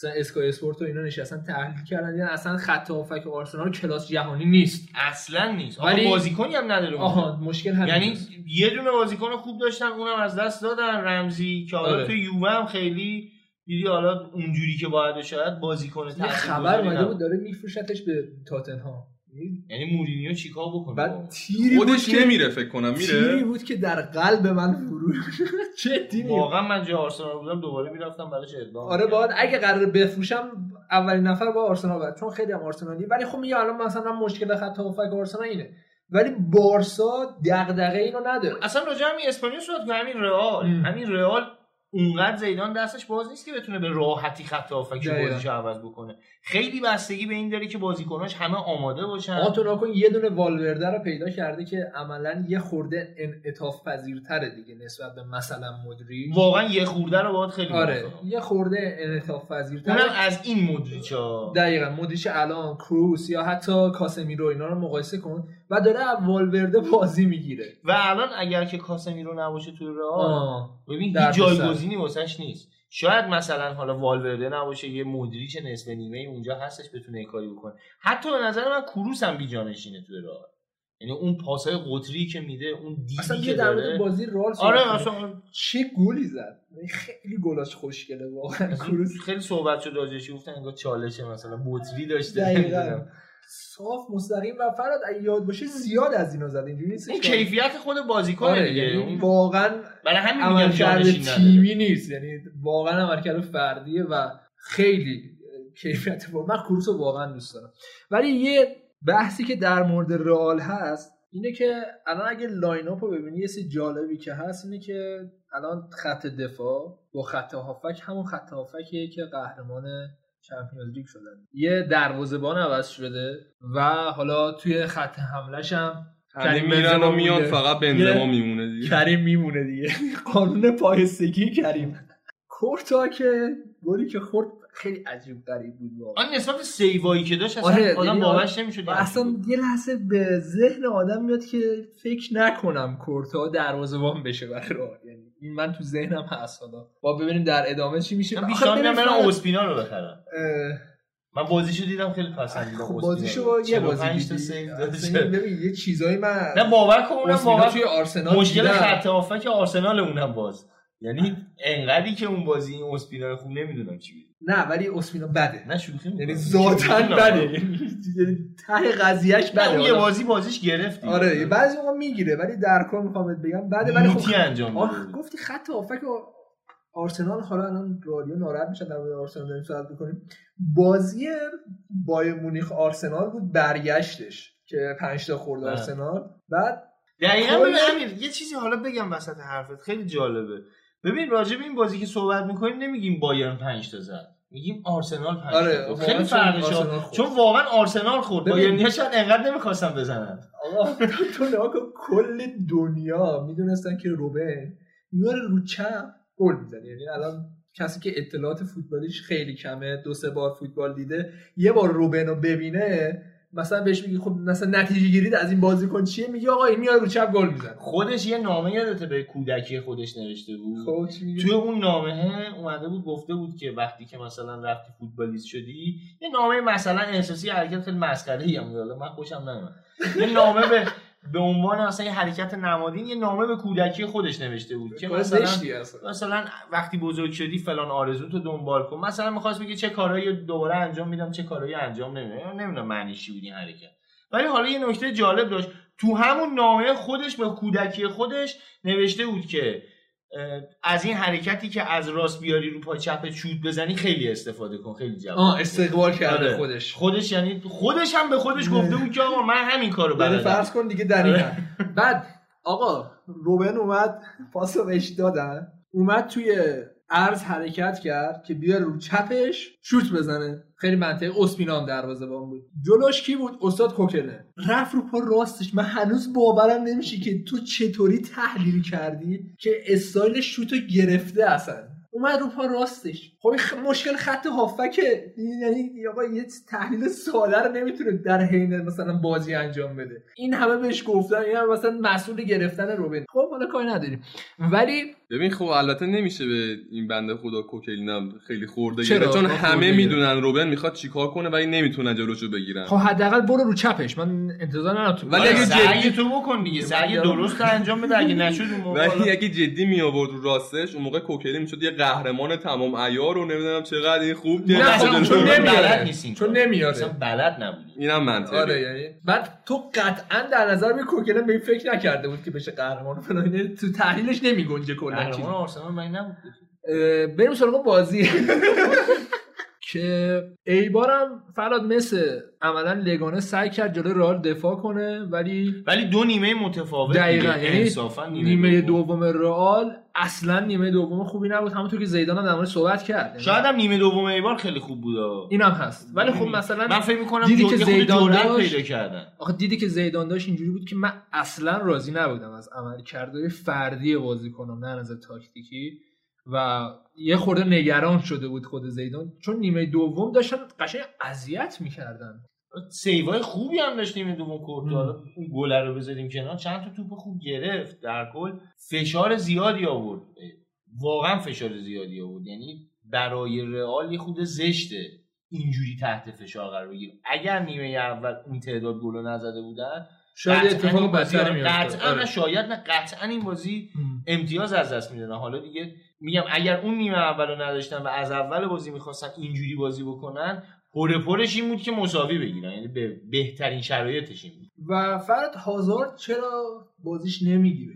سوالی که هست اینه که ببین اون کیفیتی که ما ازش توی حداقل من یکی توی لیگ جزیره دیدم، یادت یه بار صحبت کردیم گفتم هازارد به رئال خراب میشه. آره، بعضی بازیکن‌ها به درد بعضی سبک‌ها نمیخورن، یعنی الان اگه چه می‌دونم یه مربی مثلا همه مثالام از ایتالیا شد چون من اونجا بیشتر واقعا مثلا اگه گتوزو یه مربی بود که حالا زیدان تو تیمش بازی می‌کرد قطعاً هازارد دوباره میشد قهرمان تیم. آخه میده ولی اگر کنته باشه دوباره ما از هازارد توی لیگ جزیره تقریبا 10 سال فکر می‌کنم تو لیگ جزیره بود دیگه. من از این بازیکن نوح کاظم دیدم، وینگر دیدم، مهاجم ساری بازیش میداد، عملا هافک تهاجمی بازی کرده و تو همه اینا بهت میگم عالی بود. ببین لازمه این که شما پست عوض کنی اینی که یه پستو خیلی خوب بازی کنی، اونم بحث باز روانی داره دیگه. وقتی به عنوان وینگر چپ خیلی خوب بازی میکرد اعتماد به نفسش میرفت بالا و وقتی اون تماشاگر اون هوادار این اعتماد به نفسو بهش میاد که تو قهرمان تیمی، خب قطعا به عنوان اینجوری برات مثال بزنم، بیل تاتنهام با بیل رئال مادرید دفاع چپ بود، هافک تهاجمی بود، وینگر بود دیگه، فقط دروازه فکر کنم بازی نکردیم. اون بیل کجا با بیلی که اومد به رئال مادرید؟ هیچ وقت بیل اون کیفیتی که لازمه رو نداشت. سال اولش شاید اون کیفیتی که رونالدو داشت حالا به تیم اضافه می‌کرد و اون فضایی که اون زمان خیلی خوبه رونالدو، چی بهت میگم، اون فضایی که برای بقیه ایجاد میشد باعث میشد که خب ببین یه سفره پهن بود، رونالدو نشسته بود مثلا خود برره رو میخورد، بالاخره آشغال گوشتش بین اون میرسید دیگه. الان در حال حاضر قرار خود هازارد اون کارو انجام بده. تو میگی انتظار زیادی ازش. من میگم که هازارد اولا اون کیفیت رو نداره، اندازه رونالدو بازیکنی نیستش که همه کار تیمو یه تنه بدی بهش انجام بده. هازارد یه بازیکنی در حد همون روبن شاید، میدونی فقط شاید چند تا کار بلده، نمیتونه همه فن حریف باشه، ولی رونالدو همه فن حریف بود توی رئال مادرید. بچه‌ش اولا که حالا فصل اولشه، دوم فکر می‌کنم اون مشکلات بدنسازی اینا میاد داره، چون از نظر بدنی واقعا فرمش به هم ریخته. ببین یه روز می‌بینی شکمش چیز شده، مثلا یه خود بزرگ شده، یه روز می‌بینی شکمش از عقب بزرگ شده، حالا جدی از اول شکمش از عقب یه ذره بیشتر چیز چاله نمیاد. لباسای رئال تنگه نه بود اینجوری، آره نمیدونم اگه لباسای آرسنال بپوشه چی اون پوما تنگه اونا رو میگن، چقدر بد بود اونا کی طراحی کرده بود. و یاد باشه ایتالیا هم پوما زده بود همین شکلی، مال روم، خیلی بد بود فکر می‌کنم، اصلا زشته چیه این، یه خودش اذیت می‌کنه، مثلا لباس آدم میچسبه، مثلا آدم تابستون اذیت میشه، یعنی میخوای دراری لباسو، ولی به تن کشیندی خیلی میومد. آره داشتن سیکس پک ولی بحثی هم هست به تن گابریل نمیومد، ولی اون لباسی که پوما تولید میکنه یا مثلا کاپا تولید میکنه، مثلا کیفیت پارچش خیلی فرق داره با این چیزی که ما قطعا اینجا استفاده میکنیم. شما دیگه من که میدونی فرق داره، تو که البته بچه مایی داری. آره نه کامنتی که داده بود من که آره میگم واقعا هستی دیگه آقازاده‌ای، بابات خیلی آقا آقا بس کن. ولی یه موضوعی که هست و ببندیم پرونده رو اینه که یه لحظه قیافه دکتر سکویی اومد جلو چشم اینم بگم این واسه میلیتائو به جای راموس اومد و زوج میلیتائو بر واران خیلی بده، یعنی اگه من مثلا رئالی بودم تن و بدنم تو هر بازی میلرزید که اگه بازی باش که راموس مصدوم شه یا حتی بقیه مصدوم شد، این میلیتائو و وارانه خیلی بد با هم بازی می‌کنن، اصلا نمیتونم فرهاد، نمیشه این. من احساس میکنم رئال تمرین کافی نداشته اینو. نمیدونم. ببین حالا کار نداریم، بازیو بردن و برد خیلی با ارزشی هم به دست آوردن. تو شرایطی که میتونست یقشونو بگیره ایوار، اینا سه امتیاز گرفتن، فرار کردن. شخصیت قهرمانیشون نشون دادن، ولی آیا کیفیتو نشون دادن؟ نه. یعنی الان ببین یه جوریه که واقعا بازیاشون بستگی به خودشون داره دیگه. الان اگه بتونن از پس همه بر بیان، اون ال کلاسیکو معروف میشه تعیین کننده قهرمان. به هر شکل رئال درسته که حالا داریم ازش انتقاد میکنیم، تیم خیلی الان خوبی داره، ولی واقعا باید بیشتر کار بکنه.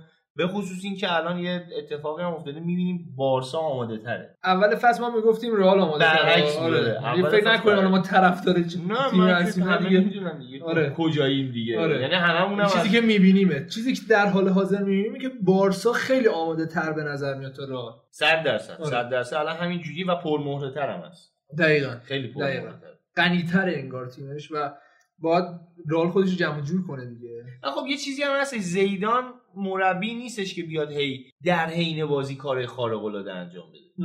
ببین بارها دیدیم توی بازیایی که مربی بزرگی جلوشه، بحث چیز نیست که مثلا بگی مربی خوبه یا بد. بحث اون کنشگرا و واکنشگرا است که نمیتونی بگی الان یه مربی کنشگرا خوبه یعنی کیفی بهشون بدی بده. نه، ما میگیم زیدان از نظر مثلا کنشگرا و واکنشگرا این شکلی که در حین بازی نمیتونه اونجوری که باید شاید تأثیر بذاره. بعضی مربی‌ها تو بعضی جاها خوب نیستن دیگه. حالا واقعا من خودم همیشه اعتبار اون تیم رئال که انقدر قهرمان شده میدم به آنجلوتی. من شخصا به ساختارشو که اون تیمو ساخت. باهات گفتم من یه خورده بنیتزم اعتبار میدم. حالا اون که بعدا ما صحبت می‌کنیم.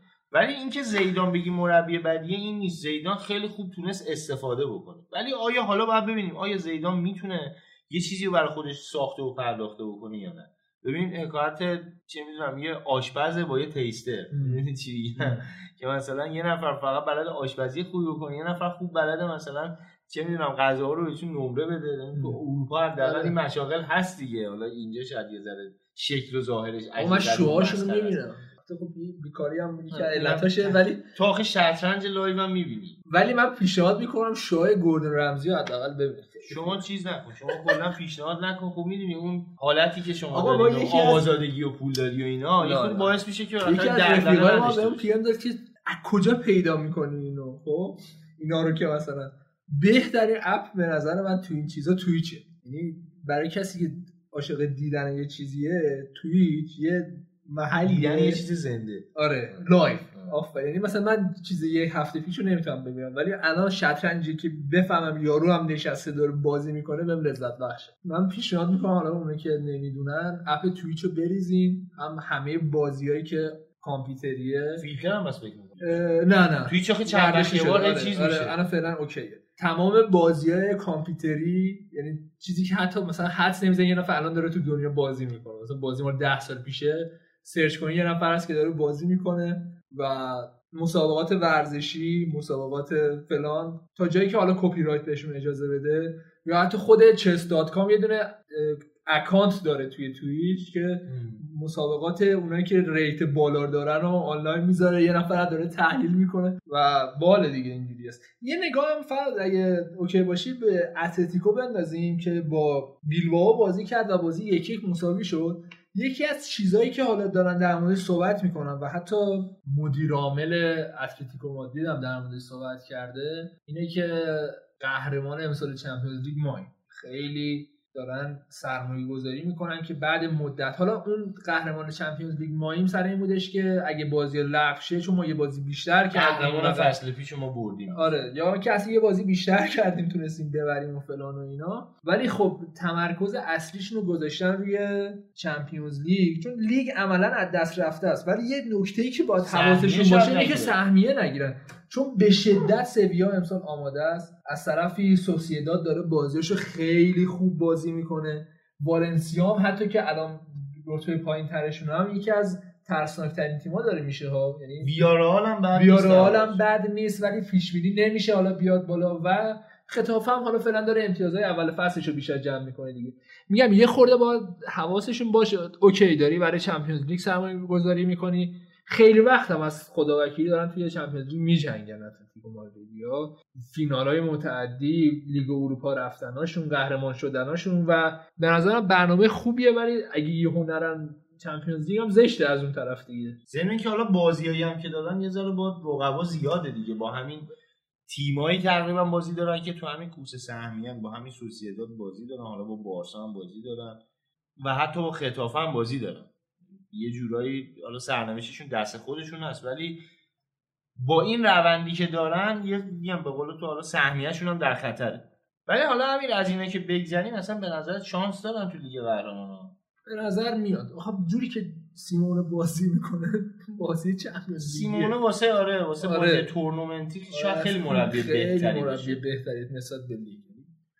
بازیشون جلوی لیورپول رو ببین، اصلا رفت نه به کیفیت داشت نه به چیزی، این ذهنیتی اومده بودن ببرن. خب با همین ذهنیت هم راحت میتونه به نظرم سهمیه رو بگیره. آخه مثلا تو اسپانیا خودشون بیاد آفر، آره دیگه قشنگ میگم دیگه آقا یه تورت فوش هم بهشون میده بلنشید برید سهمیه رو بگیرید دیگه. ولی فنی دیگه، آره دیگه ولی فنی فوش فنی نه، ولی فوش هم میده جدی فکر کنم این حالتی که من میشستم. آخه یه حرکتی خیلی مد میزنه تو بازی، یهو همچین حرکتی میزنه. این موهای کاراسکو رو دیدین؟ سفیده، یعنی نمیدونم چجوری تعریفش کنم. پیرش کردم نه، رنگ بدی کرده فرهاد. از من که مثلا ندیدم چه شکلی شده، خیلی بده، یعنی من واقعا چشم درد میگیره پشت تلویزیون، خیلی عجیب و غریب بود. من چیز شده این بازیکنی که تو اون دوران یه همچین تیمی و یه همچین شرایطی و وقتی هم که خودش انقدر آماده است، تیمش انقدر خوبه، ول میکنه میره لیگ چین. خب نباید خیلی ازش انتظار چیز داشت دیگه، عقل شعور بالا داشت. من اصلا ریختم، من بر ریش گذاشته، اصلا بد شده، یعنی نه اینکه قضاوت کنیم کسی، بد شده. من خوشتیپ بود بابا، کارسو خوب بود، یهو به هم ریختن. یعنی شما حساب کن ایگالو شعورش رسید از چین بیاد مثلا به منچستر، خیلی هم اصرار داره که بمونه، و اینکه دستمزد خیلی خفنی، حالا حتما شما بهش میپردازین دیگه، دستمزد خیلی خفنی هم بهش پیشنهاد شد، ولی خوش دوست داره اینجا بمونه. این کاراسکو برعکس بود تو اوج جوونی، یعنی واقعا فکر می‌کنم بهترین دوران فوتبالش بود دیگه، خیلی هم مهره تاثیر مثل اسکار دیگه، اونم بهترین دورش باشد رفت، اونم اولاغ بود، خود اون نمیخواد برگرده دیگه، به اولاغیت نشه. حالا تو این بازی هم که 4-4-2 رو بازی کردن و همونه این اصلا، آره یعنی واقعا کار دیگه نمیخواد انجام بده، واقعا قصدش رو نداره انجام بده. ولی خب خط هافکش، من خیلی خط هافکش رو دوست دارم، از نظر مهره فوق العاده است، یعنی همون توماس یه تنه میتونه یه تیمو نجات بده، خوبه. یا همون یورنته، حالا پارتی هم یه خبرایی هست که بیاد آرسنال، ولی از اون خبراست که گوش بدین و داره. و اون ساور که هست، کوکم هست، اینا سالها دارم در کنار هم بازی میکنن، توماس جدیدن اضافه شده، ولی خطافکشون خیلی برای من حداقل جذاب. ولی خب بهترینشون توماسه بود. ببندیم پرونده رو، یه نگاهی به جدول بندازیم و ببندیم که بارسا با یه بازی بیشتر، حالا ما داریم چهارشنبه ضبط میکنیم دیگه، با 64 امتیاز در رتبه اول، رئال مادرید با یه بازی کمتر با 59، سویا با 29 تا بازی 51، سوسییداد با 28 تا بازی 47، خطافه و اتلتیکو مادرید هم در رتبه بعدی ان، خطافه 47، اتلتیکو مادرید 46. و نکته اینه که اتلتیکو مادرید 28 بازی کرده دیگه، ولی خطافه 29. توی جدول آقای گلی هم که مسی با 21، بعدش کریم بنزما با 14 تا و مورنو با 11 تا و دیگه داریم 11 تایی زیاد داریم، لوکاس پرز داریم، مورنو داریم، سوارز داریم، زیادن. ولی خب دیگه اختلاف مسی با بقیه بازیکن‌ها خیلی زیاده و قطعاً کفش طلای امسالو میگیره. ببینیم پرونده اسپانیا رو. مثل اینکه هفته از هفته دیگه، حالا ببینیم شرایط کرونا چه شکلی میشه، دوباره داره میریزه به هم میخوره. فراد ما خواهش می‌کنیم که خونه بمونید، اگه در حد توان فاصله رعایت کنید. دوباره داره مثل اینکه به پیکش میرسه، جوری که میگن. همین راجع به کرونا صحبت کردید، خیلی جالبه. حالا راجع به فوتبال تو ایران خیلی صحبت میشه که برگزار بشه یا نشه، که اصلا یه بحث جدایی. ببین یه بحث خیلی عین باطلاق میمونه، احمقانه یه که تو خیلی جاهای دنیا هم داره مثلا انجام میشه دیگه. تو مصر هم من شنیدم که مثلا اون تیم دوم مصر میشم یادم کدوم تیم بود، اگه میخوان یه جام بخریم بدیم به الاهلی مثلا دیگه بازی نکنیم، باید تصمیم بگیریم باطلاقه یعنی واردش بشیم خیلی. ولی یه چیزی میخوام بگم، ببین اگر که این فصل ادامه پیدا نکنه توی لیگ ایران، چه تضمینی وجود داره که 3 ماه دیگه 4 ماه دیگه وضعیت درست بشه که دوباره آره، یعنی پس لیگ باید کلا منتفی بشه، یعنی حتی فصل بعدم نباید به جای که بیای ساختار درست کنی میدونی اینا صورت مسئله پاک کردن. دقیقاً مشکل مدیریت فوتبال باشگاه‌ها توی ایران خود مدیران فکر می‌کنه، یعنی یه جوری دارن بحثو القا میکنن که آقا ما بریم بجنگیم هدفمون رو مثلا حرفمون رو کرسی بنشونیم دیگه. اینجوری نیستش که یه قانونی وجود داشته باشه همه بهش رجوع بکنن. خود باشگاه دارن جنجال درست میکنن، هر کی بسته به نیتی که داره، هر کی بسته چه می‌دونم پرسپولیس. یعنی آقا من بهت خلاصه بگم، اگه بخوای حالا ما چون تو این چیزا هستیم یه خورده، اگه بخوای مثلا دراری یه سری اطلاعات در مورد اینکه از اون موقعی که لیگ بسته شد تا همین الان، میتونی صبح تا شب یعنی یه مدت 12-13 ساعتی مشغول خوندن باشی و اطلاعات جدید کسب کنی. اینقدر خر تو خره. دقیقاً. ولی خب اینو فقط می‌خواستم بگم که ببینید اگر قراره که مثلا فوتباله برگزار نشه، که مثلا بازیکن‌ها اینقدر نگران اینن که یه موقع خدای نکرده کرونا بگیرن و اینا، یه نگاه اولا به لیگ‌های اروپایی بکن. درسته که ساختار اونا فرق داره خب، ولی ما خودمون میتونیم شروع بکنیم یه حداقلای رعایت بکنیم. اداشو که میتونیم آره باریکن. و اینکه برادر من وقتی که چه میدونم یه عده‌ای صبح تا شب مجبورن برن سر کار تو مترو اونجوری مثلا تو هم دیگه بلولن اینا، اونو نمیترسن کرونا بگیرن. ما خودمون با مترو میام دیگه. در زدن این حرف زشته. ببین سر کار میریم با مترو میریم. هفته پیش مثلا اون بحثی که حالا شد همه فکر کردن که مثلا تو خیلی آدم ارزشی هستی و نمیدونم انسانیست.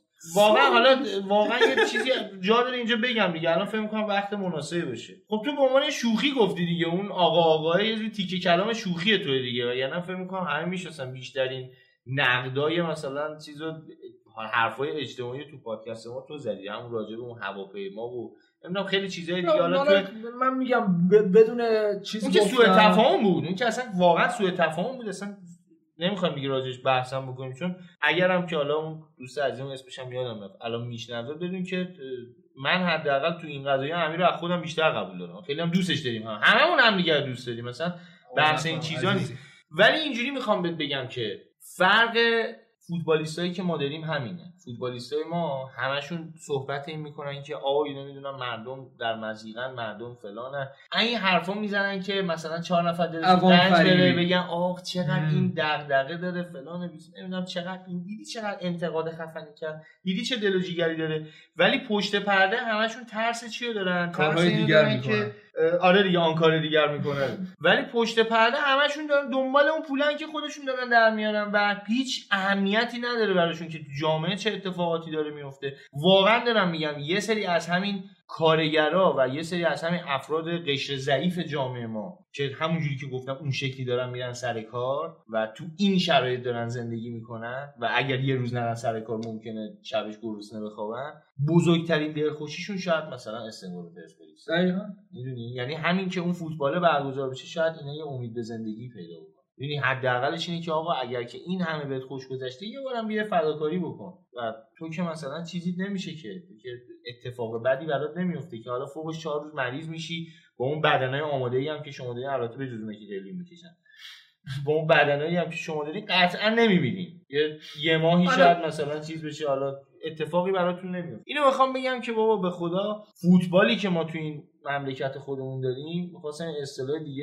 بهتر بگیم، فوتبال خراب شده‌ای که ما داریم خیلی تفاوت داره با فوتبال اروپا. فوتبالیستایی هم که ما اینا رو قبلا میگفتیم، ولی من حداقل تو این زمان کرونا خیلی چیزا دستم اومد و به این حرفی که تو میزنیم باور پیدا کردم.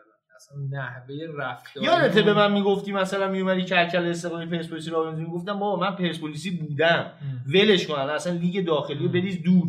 یعنی واقعا دیدن نداره این لیگ ایتالیا با اینکه ثابت شد فساد توش نمیدونم وجود داره و اینا، ثابت شد دیگه از طریق خیلی جاها، بازم دنبال میکنیم دیگه فساد توشه. نه گذاشتنش دیگه اخشان جدیده. نه حالا دور از شوخی میگم، ثابت شد توی یه سری جاها صحبتش شد، مدارکی روش شد اینا، بازم ما دنبال میکنیم ازش لذت میبریم، چون میدونی دنبال درست کردن مدارکو شما تایید میکنی؟ خیر به نام خدا. من میگفتم اولش به نام خدا هستم. خیر آره ورشک فکر می‌کنم بحث طرف هم ببندیم، ولی فقط به خدا اینو بهتون میگم من فقط قصدم همیشه همین بوده توی پادکست، خب که آقا اطرافیان من، کسایی که دارن گوش میدن میشن رفیقای من، هیچ فرقی براشون نداره. دقیقاً همینه. خب توی موقعی که ناراحتی سعی کردم اولش اون ناراحتیمو بیان کنم، بگم آقا منم ناراحتم، منم برام مهمه، ولی این محیطو ما فراهم کنیم که یه خورده از اون حال هوا بیایم بیرون. اصلا هم اب نداره آدم وقتی ناراحته یه ساعت یشتی گوش بده که از اون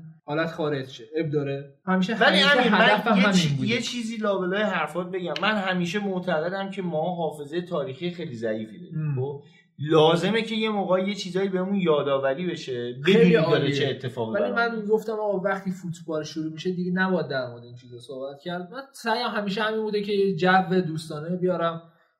حالا تو کامنت کسب وقت نه من بسیجیم نه ارزشیم، اینا نه بد نه خوب، ولی آقازاده‌ای نه اینا نه بدم نه خوب. آقا بیا نفر امکان داره ارزشی باشه، یه نفر امکان داره بسیجی باشه. آره تو هر دشت آدم خوبه. آره دقیقاً، که مثلا به یه نفر اینو بگی نه اون کسو ناراحت میکنه نه اون کسو خوشحال میکنه، هیچ فرقی نداره، کاملا خاکستریه. کلا راحت باشین، زیاد سخت نگیرید. ببندیم. آها می‌خواستم اینو بگم که هفته دیگه امکان داره یه مهمون داشته باشیم توی اسپانیا. چون می‌خندید و یه نفر به بخش اسپانیا اضافه شه. در آینده هم قراره یه نفر تو بخش آلمان به اضافه شه و تیم خیلی جدی‌تر این دو لیگو پیگیری کنه. یه واقعیتی که وجود داره، منی که الان اینجا نشستم خیلی اصلا اطلاعات زیادی راجع به فوتبال اسپانیا ندارم دیگه. اون چیزی که شاید می‌بینم با اون چیزی که داره اتفاق میفته خیلی فرق می‌کنه. خیلی همون اینجوری، یعنی تیم تخصصیمون نیست قطعا. و حالا قراره اضافه شه و من عملاً به عنوان بیننده دیگه میگم که امیدوارم بیشتر فنی تر شه این دو تا بخشم. ببندیم پرونده این هفته اسپانیا رو، بریم سراغ ایتالیا با فرهاد و نوید و پارسا که دو تا از بچه‌هامون عزادارن.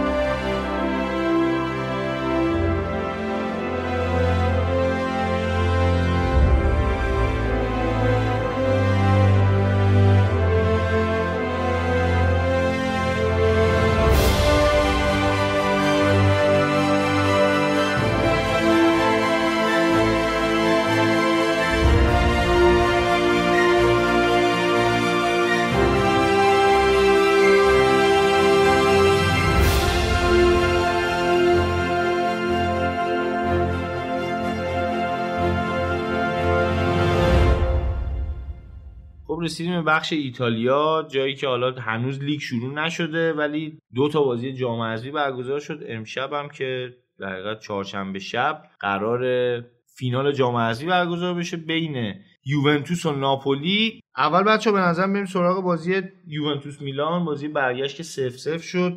دستخوش اتفاقات بود دیگه بازی، یعنی اگه اون اخراج احمقانه آنترویچ نبود شاید میلان میتونست کاری بکنه، حداقل میشد بگیم نتیجه بازی این نمیشد، شکل بازی اینجوری نمیشد. آقا پارسا بفرما، بعد مدت ها قدم رنجه فرمودی تیمت هم رفته فینال دیگه، الان همه چی جوره دیگه. خب مهمترین نکته بازی و فراد همین اول بازی گفت، ربیچ یه تیر خلاص قشنگ زد به کل پیکره میلان و عملا دیگه میلان بدون مهاجم نوک بازی کرد دیگه. با اون پنالتی که خراب کرد، یعنی حالا پنالتی که از دست داد یوونتوس، خیلی میلان امیدوار شد که آقا یه نتیجه خوبی بگیره. آره مثلا 16 ثانیه.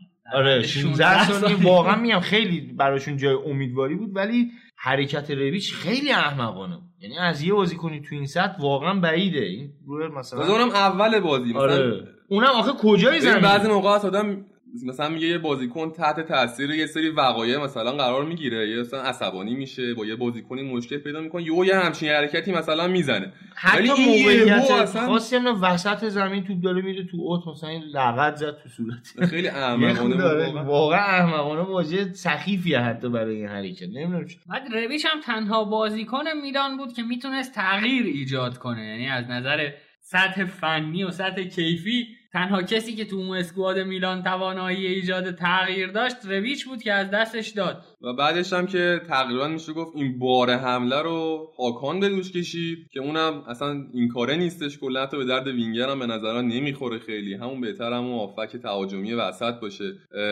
یوونتوس هم بچه به نظر من خیلی در حد انتظار نبود. به نظر من یه بازیکن به نظر من خیلی تو این بازی، یعنی دیبالا، حالا اون سرش بنتانکور چقدر خوب شده فراد، بیجا نیستش که الان یوونتوس به فکر فروش پیانیچه و بنتانکور رو با اون یه مهره فیکس جای پیانیچ داره بازی میده، چون پیانیچ 2 تا پاس صحیح داشت کلا تو این بازی. تنها بازیکنی که اگه پیشنهاد براش بیاد یوونتوس شاید نفروشتش همین بنتانکور دیگه، بقیه رو یعنی اصلا براش مهم نیست تو حداقل خط هافبک. حالا نوید راجع به همون تغییر ایجاد کردن ربیت صحبت کردی، الان نبود زلاتان هم خیلی چیز شد دیگه، خیلی اذیت کرد میدن، یعنی که محروم. آره محروم بود و مصدوم هم شده. من یه خبری خوندم تو گازتا که ممکنه فصل رو از دست بده، بعد 2 روز 3 روز پیش دوباره یه خبر خوندم که داره تمرین میکنه، ممکنه به بازی با لچه برسه. نمیدونم یکی از دلایلی که این اخبار زد و نقیض میاد فکر کنم جنجالایی که توی کادر مدیریتی بین مدیریت و بازیکن، علل خصوص گازیدیس و حالا بازیکنان، اون کارهایی که گازیدیس کرد با بوبان یه سری مشکلا به وجود آورد. یه خبری تو همون گازتا اومده بود که آقا زلاتان جلوی بازیکن‌ها با گازیدیس شروع کرده به داد و بیداد کردن، یعنی کار به یقه و یقه گیری و اینجور چیزا رسیده دیگه تقریبا، که آقا تو اصلا داری همش دروغ میگی، هیچ برنامه‌ای وجود نداره، این تیم اصلا شرایط جالبی نداره و شرایط جالبم در آینده نخواهد داشت، یعنی این برنامه نداشتن رو خیلی بهش اشاره کردن. تصمیم جدی که میلان باید بگیره به نظرم سر راگنیکه که بیاد یا نیاد، و به نظرم اگه یه آدم من فکر می‌کنم راگنیک باید این تصمیم بگیره در حقیقت، چون واقعا الان میلان خیلی جای ترسناکی می‌تونه. آره جای ترسناکیه فراد، ولی پروژه جذابیه برای یه آدم تئوریسیانی مثل راگنیک که بیاد و یه تیمو در بیاره از آخه ببین جدا. اینا مثلا روی جان پاولو هم مثلا صبر نکردن، متوجه، یعنی اونم به عنوان یه بازیکن یه مربی اومد که می‌خواست اصلا ساختار تیمو عوض بکنه، بکوبه دوباره بسازه، روش صبر نکردن، رفتن سراغ یه گزینه خیلی حالا دم دستی و خیلی ساده. الان هم راگنیک بیاد هیچ تضمینی وجود نداره که از اول فصل تیم شروع کنه نتیجه گرفتن. طبیعتاً همین بازم شاید میلانیا روش صبر نکنن. شما قوله چراغ جادو نمیاری بذاری که آرزوتو برآورده. به خصوص با این شرایط مالی، با این شرایطی که معلوم هم نیست حالا بتونن بازیکن درست حسابی بگیرن نتونن. ولی نکته اینه که مثل اینکه راگنیک با میلان خیلی سفت و سخت مذاکره کرده، از این نظر که یعنی اتمام حجت کرده. آره مشکلی که جان پاولو داشت این بود که بازیکنایی برای بازی کردن سبک خودش نداشت تو تیمش، یا اگر هم داشت نذاشتن بازی کنه اونجوری که دلش میخواست. ولی راگنیک اصلا لیست داده گویا به میلان که این خریدها رو من میخوام. حالا بازیکنان اونچنان شاخصی هم نیستن ولی مد نظر راگنیکن، ولی یه سری شرایط خیلی سفت و سخت هم گذاشته سر اینکه اگه من بیام بوبان و مالدینی حتما باید برن. این شرطی گذاشته یه خورده تناقض داره با اون حالت اسطوره‌ای دیگه، میدونی وقتی مالدینی آخرش هم نفهمیدم الان قرار راگنیک بیاد بشه مدیر فنی یا بشه هم سرمربی قرار بشه هم مدیر فنی قرار بشه، یعنی کلا دیگه همه چیو میخوام بدن دست راگنیک و بیاد دیگه کارشو انجام بده. ولی خب به نظر من این زمزمه‌ای که دارم میگن راگنیک قراره بیاد، به نظر من میتونه راه موفقیت رو برای میلان خیلی سریعتر بکنه. حالا اگه قرار باشه یه پروژه‌ای شروع بشه، به نظر من میتونه طی 2 فصل به راحتی میلان رو حتی به یه سطحی که بیشتر انتظارشو دارن هواداراش برسونه. یه خورده سخته ها، میگم این فرپله مالی و اینا خیلی دست و پای تیم‌ها رو میبنده، به خصوص الان در حال حاضر میلان اگر بخواد شروع بکنه به بازیکن خریدن، همین 4 تا بازیکن به درد بخوری هم که داره ظاهرا باید بفروشه، اصلی ترینش هم که دوناروماس همیشه دیگه، یعنی دم دستی ترین پول نقدشون همونه، یه دونه پرچیا اینا خریدن گذاشتن یه کنار، مثلا چند وقت بعد سوارش میشن، حالا گرونم میشه دیگه، سفیدم سفید. آره این الان همین جوریه دیگه، اینم اون پول نقدشونه، هر موقع احساس میکنن که پول کم دارن زمزمه‌های فروش این بدبخت میره بالا. الان حالا پاکت هم جزء گزینه‌ایه که دنبالشه، حالا مثلا به فروش برسوننشون تا قیمتش پایین‌تر نشه. ولی راگنیک با پول کم میتونه این کارو بکنه چون سابقه‌شو داشته، تو سالزبورگ بوده قبلا، 2 تا بازیکن خیلی خوب بود تو لیگ ایتالیا الان توی لایپزیگ این کارو کرد، به نظر من بدون پول خیلی خوب اومده بالا، میدونی؟ تو لیگای این کارو کرده که اصلا پول توشون مطرح نیست. یعنی الان شما چه میدونم گرونترین تیم آلمان هم نگاه بکنی خیلی خرج آنچنانی نداره. حتی مثلا یادمه بایرنیا سر لروی سانه سر قیمتش یه جوری اصلا خیلی ترسیده بودن که این مبلغ خیلی عجیبه، در صورتی که تو باشگاه مثلا انگلیس از این مبالغ مطرح نیست، یا حتی توی ایتالیا هم داره میره به اون سمت که این مبلغا دوباره داره میره بالا، بازیکنای گرون قیمت میان و میرن. تو میلان به هرچه که خود شرایط پیچیده است، از همه مهمتر ببینید مالک میخواد چیکار بکنه، چون حتی به نظر میاد مالک هم الان تکلیفش با خودش روشن نیست، میخواد نگهداره اصلا باشگاهو، میخواد باشگاهو گولش کنه و برگردونه به سطح اول اروپا، یا اینکه میخواد مثلا یه ذره باشگاه قوی بشه بفروشتش سود کنه، یا اینکه اصلا خسته شده همین الان میخواد بفروشتش. الان حتی معلومم نیست خریدار اصلا هست یا نه. یاد بشه قبل از این کرونا این برنارد آرنو خیلی صحبتش بود که میخواد میلانو بخره، الان دیگه خبری از اونم حداقل من نشنیدم. نمیدونم چیزی شنیدی راجبش؟ رو تازه با این بحرانی هم که پیش اومده الان یه سری زمزمه‌ها داره به گوش میرسه که آقا بودجه‌های باشگاه‌ها کمتر شده، کمتر قرار خرج بکنن، قیمت‌ها قرار بیاد پایین. شاید یه مشتری نباشه که بیاد یه بودجه خیلی زیادی بده که حالا راضی کنه اینا رو که بیان الان میلانو بفروشیم مثلا به یه مالک بهتر. ولی در کل اگه قرار باشه یه ساختاری عوض بشه، مناسب ترینش همین رانگنیکه که قرار بیاد. آقا برگردیم سر خود بازی. در مورد یوونتوس من خواستم یه کردیت به ساری بدم.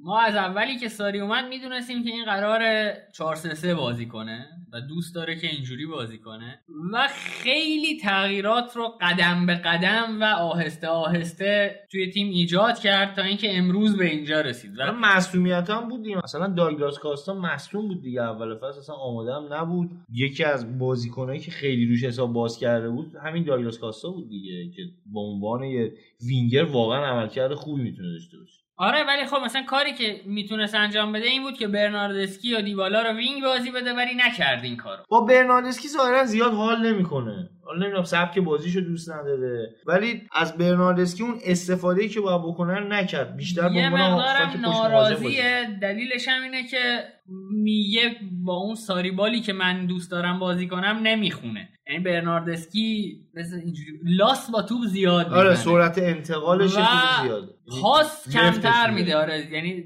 اون آره کمه اون تصمیمات لحظه‌ای برای پاس‌های سریعی که ساری میخواد رو نداره و همونجور که گفتم لاس زیاد میزنه با تو. ولی کلا میگم گام به گام تغییر ایجاد کرد توی تیم و امروز به اون ترکیب خودش رسیده، هرچند که باید این میلان رو میبرد. یعنی توی این بازی با این اختلاف سطحی که وجود داشت توی بازیکن‌ها، ببین هم 10 نفره بود میلان، هم از نظر تنبتن نگاه بکنی اصلا فرق زمین و زیر زمین بود، آره. خیلی فرق داشت. شما نگاه به تعویضی‌ها که بکنی مثلا می‌بینی که مثلا میلان رادکرونیچو، لورنزو کولومبو، دیگو لاکسالتو، اون سلماکر کیه، الکسیس سلماکر رو آورده داخل. حالا یه نگاه بالیاو، یه نگاه به اونور بکنی خدیرا، ربیو، برناردسکی، کوادرادو اومدن. دو تا از همین تعویضای یوونتوس اگه میلان داشت شاید وضعش بهتر می‌شد. یعنی در واقع باید به تیم پیولی هم کردیت بدی که تونست مقاومت کنه و حتی فرصتایی هم ایجاد کرد، چون تو وقتی 10 نفره میشی میکشی عقب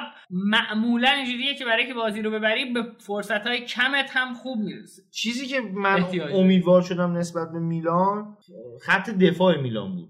بازی که خط دفاع میلان کرد به نظرم بازی خیلی هماهنگی بود. یعنی رومانیولی به عنوان یه حالا بازیکنی که کارهای خشن رو انجام میده، تکل میزنه، دنبال توپ میره، و سیمون یایر به عنوان بازیکنی که حالا قراره یه خود ایستاتر بازی کنه، همون سویپر معروف باشه دیگه، بازیکنی باشه که فضاها رو پوشش بده. چقدر بعضی جاها واقعا خوب نجات داد. آره خوب بود. 2-3 تا موقعیت خیلی خوب از یوونتوس گرفت. من واقعا خوشم اومد از سبک بازیش. تو خط دفاع حداقل میشه گفت به یه جاهایی رسیدن.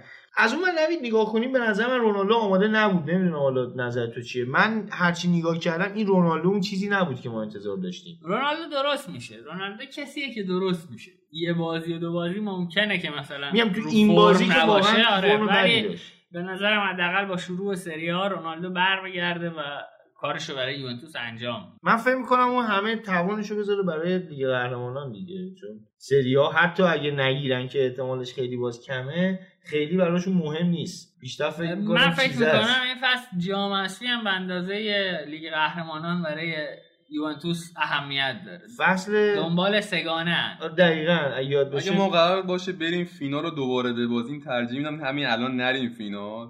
چون 9 بار فینال بودیم و من هر دفعه همینجوری نگاه کردم که تیم باخته.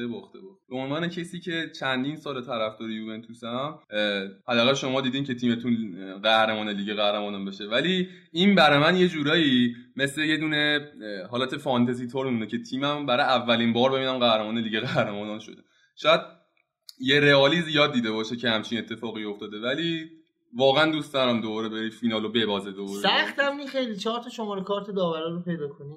میشه چمپیونز لیگ که نیستش که داور که میگم میشه خرید دیگه، به شماره کارتشو ندارین شما. شماره کارت اونجا داریم، اینجا نداریم. شماره کارت داخلی دارین شما. آخه یه نقل قولی از حالا در نخور شوخیه، یه نقل قولی چند وقت پیش دیدم تو فیلم توییتر بود، نوشته بود که عکس آنیلی انداخته بود بالا، زیرش نوشته بود که به من 11 تا چوب خشک و شماره کارت داورا رو بدین و من قول میدم که هر فصل قهرمان جام حذفی و لیگ ایتالیا بشه. خب فرد آخرین بازیمون با اینتر چه اتفاقی افتاد میشه بگیم؟ بازی که دیگه یادته تو چه شرایطی قرار بود که برگزار نشه که آخه. خب دیگه. بعد به اصرار شما برگزار شد دیگه. به اصرار ما برگزار نشد. بازی اون روز قرار برگزار بشه، بعد به تعویق افتاد، بعد یهو گفتن امروز پاشیم میایم بازی کنیم. نه یهویی که نه، تو ورزشگاه خالی به حال با هزار تا فشار. یه چیز تو مایه‌های لیگ محلات بود دیگه. آقا امشب میایم بازی کنیم. آقا آخر برگزار بشه یا نشه؟ برگزار بشه رو اصول، بازی تو خونه ما باشه، تماشاگر نباشه، تازه بیان تو خونه هیچ کاری هم نکنیم و آخرش هم دو تا گل بخورین و تمام دیگه. خدای بازی سرتر بودن خیلی. نه اون که آره قبول، ولی میگم اصلا اون بازی واقعا خیلی شرایط، حتی یوونتوس هم تیم خوبی نبود اون بازی، اون کرونایی خود سایه انداخته بود روه. ولی در کل حالا ببین از اول فصل هم یاد بشه ما گفتیم که ما عمرن زورمون نمیرسه یوونتوس، یعنی این فصل اصلا به شوخی شبیه، چون ما شماره کارتا رو ندادیم. آقا پس یعنی کلا قراره ببازیم دیگه. شماره کارتا رو ماروتا لامصب جا گذاشت. ما دیگه ماروتا رو هم گرفتیم دیگه، چی می‌خواید دیگه؟ جا گذاشت. حالا وارد تنز می‌شیم. تنز دیگه بگم. در مورد لیگ قهرمانان هم من یه چیزی بگم. یه چیز دیگه من قبلش بگم اول. یه دونه عکس دیگه هم باز دیدم، اینم جالب بگم. نوشته بود وقتی ماروتا می‌خواد پلی استیشن 5 بخره. یه دونه پلی استیشن 2 و یه دونه پلی استیشن 3 گذاشته بود کنار چسب. واقعا خرید کردنش همین جوریه بخوره. کارش درسته آقا، دمش هم گرم، آدم کار درسته. انصافا کارش درسته دیگه، راضی باشه دیگه. مگه آخه قبلا من یادم موقعی که میگفتن آقا این قضیه مافیا و این حرفا، عکس ماروتا رو میذاشتن ترکیب میکنن با عکس ماروتا. توبه کردن آقا، توبه برای چی؟ میگفتن آره این مثلا مافیا و پدرخوانده و این حرفا. حالا دوباره عوض شده، الان میان عکس آنیلیو میذارن کنار پاراتیچی و مارلون. الان فهمیدیم که آقا اصل قضیه اون بود. تو شما راضی نشید که آنیلی بیاد خود اینتر رو بگیره؟ فکر نکنم دستای پوی آره دیگه، آنیلی فقط به آنیلی بیاد. ما حقیم در واقع، حتی اگه آنیلی هم بیاد ما باز قهرمان نشیم، بازم احتمالاً یکی دیگه جان الکام بوده. رفتار ما تقریبا اینجوریه که تتلو رو هم میاریم کنارمون، میشونیم ازش استفاده ابزاری. بریم آقا برگردیم سر در مورد یوونتوس. میخواستم اینو بگم که یه نکته‌ای که این اختلاف سطحی که یوونتوس با تیمای سری آ داره و این تقریبا راحت پیروز شدنش توی اکثر بازی‌ها، البته توی چمپیونز لیگ بهش لطمه میزنه ها، یعنی مثلا در مقابل لیون که یه تیم کمتر شناخته شده ایه، شما میبینید که بازیش گره میخوره تیم یوونتوس و شاید اصلا برای یوونتوس بهتر باشه که تو سری آ بیشتر از طرف تیم‌های بیشتری تحت فشار قرار بگیره که اونجا مثلا یه سورپرایز نشه. امیدوارم که حالا به هر حال شما خوشحال باشی، آخر فصل هر اتفاقی میفته خوشحال‌تر از این باشی که الان هست. ولی لیگ قهرمانان الان فکر می‌کنم بیش از هر زمانی در دسترس، نه فقط در دسترس شما، در دسترس خیلی تیم‌ها، یعنی با یه سری تاکتیکای ساده الان میشه کارو در آورد، به خصوص اینکه بازی‌ها قراره حالا تک بازی بشه و نمیدونم بره توی یه جای مشخص. فکر می‌کنم این فصل حالا یه قهرمان عجیب و غریب‌تری داشته باشه لیگ قهرمانان. حرف از سگانه زدین، یه چیزی به ذهنم اومد. لاتسیو دوچار یه حالت کمبود بودجه‌ای شده و این کمبود بودجه باعث شد که حقوق یه سری از بازیکناشو کم بکنه. با توجه به اینکه الان لاتسیو دومه، اگه قهرمان بشه یه پول زیادی به جیب میزنن دیگه. وعده 400,000 یورو به هر کدوم از بازیکناش داده لوتیتو و این داره انگیزه رو خیلی بیشتر میکنه که امسال شاید لیگ حتی نصیب ما هم نشه، شاید لاتزیو بگیره. لاتزیو من بعید میدونم، چون الان حالا باید ببینیم بازیاشون چه جوری پیش میره دیگه. من فکر نمیکنم اون آمادگی که قبل از قرنطینه داشتن الان داشته باشن. یه خودت چون میدونی یاد بشه لاتزیو تیمی بود که توی شرایط لیگ بهتر شد، از این تیم‌ها بود که بازی پیشرفت کرد. الان باید دیدش. و یه مسئله دیگه که به نظر من بازی امشب یعنی فینال جام اسفی خیلی تاثیر داره تو نتایج آینده ساری. یعنی اولین آزمون جدی ساریه که توی ایتالیا بتونه یه جام بگیره، آره، و بتونه یه افتخار توی ایتالیا کسب کنه. بعد سالها که توی لیگ مثلا مربی ناپولی بوده کار کرده، بتونه جلوی ناپولی جام بگیره. ولی من اگه بخوام پیش بینی بکنم، من به نظرم با اون بازی که حتی ناپولی جلوی اینتر دیدم خیلی نمیخوره به ناپولی که بتونه کار خاصی بکنه. چرا؟ من فکر می‌کنم ممکنه سورپرایز کنه. من امیدوار هستم ولی چیز ندادم. فکر می‌کنم شاید احتمالش کم نیست که ناپولی بتونه یوونتوس رو سورپرایز کنه، هرچند که دست بالا رو طبیعتاً یوونتوس داره در تمام بازیایی که با تیم‌های ایتالیایی داره. بریم سراغ بازی اینتریا. راجع به میلان قبلش چه چیزی بگم؟ تو بوناونتورا چه جوری دیدی؟ من به نظرم مشکل اصلی میلان تو این بازی اصلا بوناونتورا بود. خیلی بد بازی کرد. زودتر اگه میکشیدش بیرون شاید یه ذره میلان توی فاز تهاجمی بهتر عمل می‌کرد. خیلی بده این بوناونتورا و واقعاً این بازیکن‌ها شده که 5 بازی یه بار. یه بازیکن داشتیم حسین بادامکی اگه یاد باشه قرارداد 2 ساله میبست، بعد 1.5 سال مثلا یه فصل رو، حالا اگه بگیم یه فصل چه میدونم 30 تا بازی قرار بکنه، یه فصل رو 28 بازی بعد بود، 2 تا بازی آخر 7 گل میزد، بعد تمدید میکرد، دوباره 2 سال دوباره میرفت تو خلسه دوباره تا برسه به آخره قراردادش. این یه جوری همین شکلی شده دیگه بوناونتورا. ضمن اینکه صحبت رفتنش هم خیلی زیاده دیگه. این بوناونتورا مثل برناردسکی شده دیگه، همه جا دارن بازیش میدن دیگه. یه بار میارنش هافک وسط، یه بار میشه هافک تهاجمی، یه بار میشه وینگه، کلا اونم تو این بازی خیلی بد. ولی کلا بازیکنی که کیفیت نسبی داره، نیا کن متوسطه. یعنی اینکه بوناونتورا بد بود، آره بد بود، منتها بوناونتورا بازیکن متوسطیه. مشکل اینه که کار به جای رسیده که بوناونتورا باید حرکت خارق العاده انجام بده. آره 30 سالشه، توی جوون موقعی که جوونتر بود بهتر بود. بعد الان باید وسط مثلثی که مربع مثلا بونوچی، دنیلو، بنتانکور و پیانیچ انتظار داریم که مثلا بوناونتورا یه کار خارق العاده ای انجام بده. بناصر یه کارایی می‌کرد حالا. آخه بناصر رو هم جوونتره، هم سطحش از سطح جوونی بوناونتورا بالاتره. هرچند کسی هم خیلی بده، یعنی اینم باید دقت بکنیم بهش که زوج این بناصر رو کسی اصلا نمیخونه. آره کسیه وقتی شرایط تیم خوب میشه خوب بازی میکنه. به نظر من کسیه هم خود میلانیا هم خیلی کم لطفی میکنن. زمانی که تیم روی فرم باشه کسی اون وظایفی که بهش محول شده رو در یه سطح قابل قبولی عملی میکنه. این حساب کن بازیکنی که مشتری داره همچنان نمیشه بگی بازیکن تموم شده یا نابود شده رفته. کسی هم به هر شکل حداقل یه پیشنهاداتی براش وجود داره، حالا اگه قیمتش مناسب باشه میشه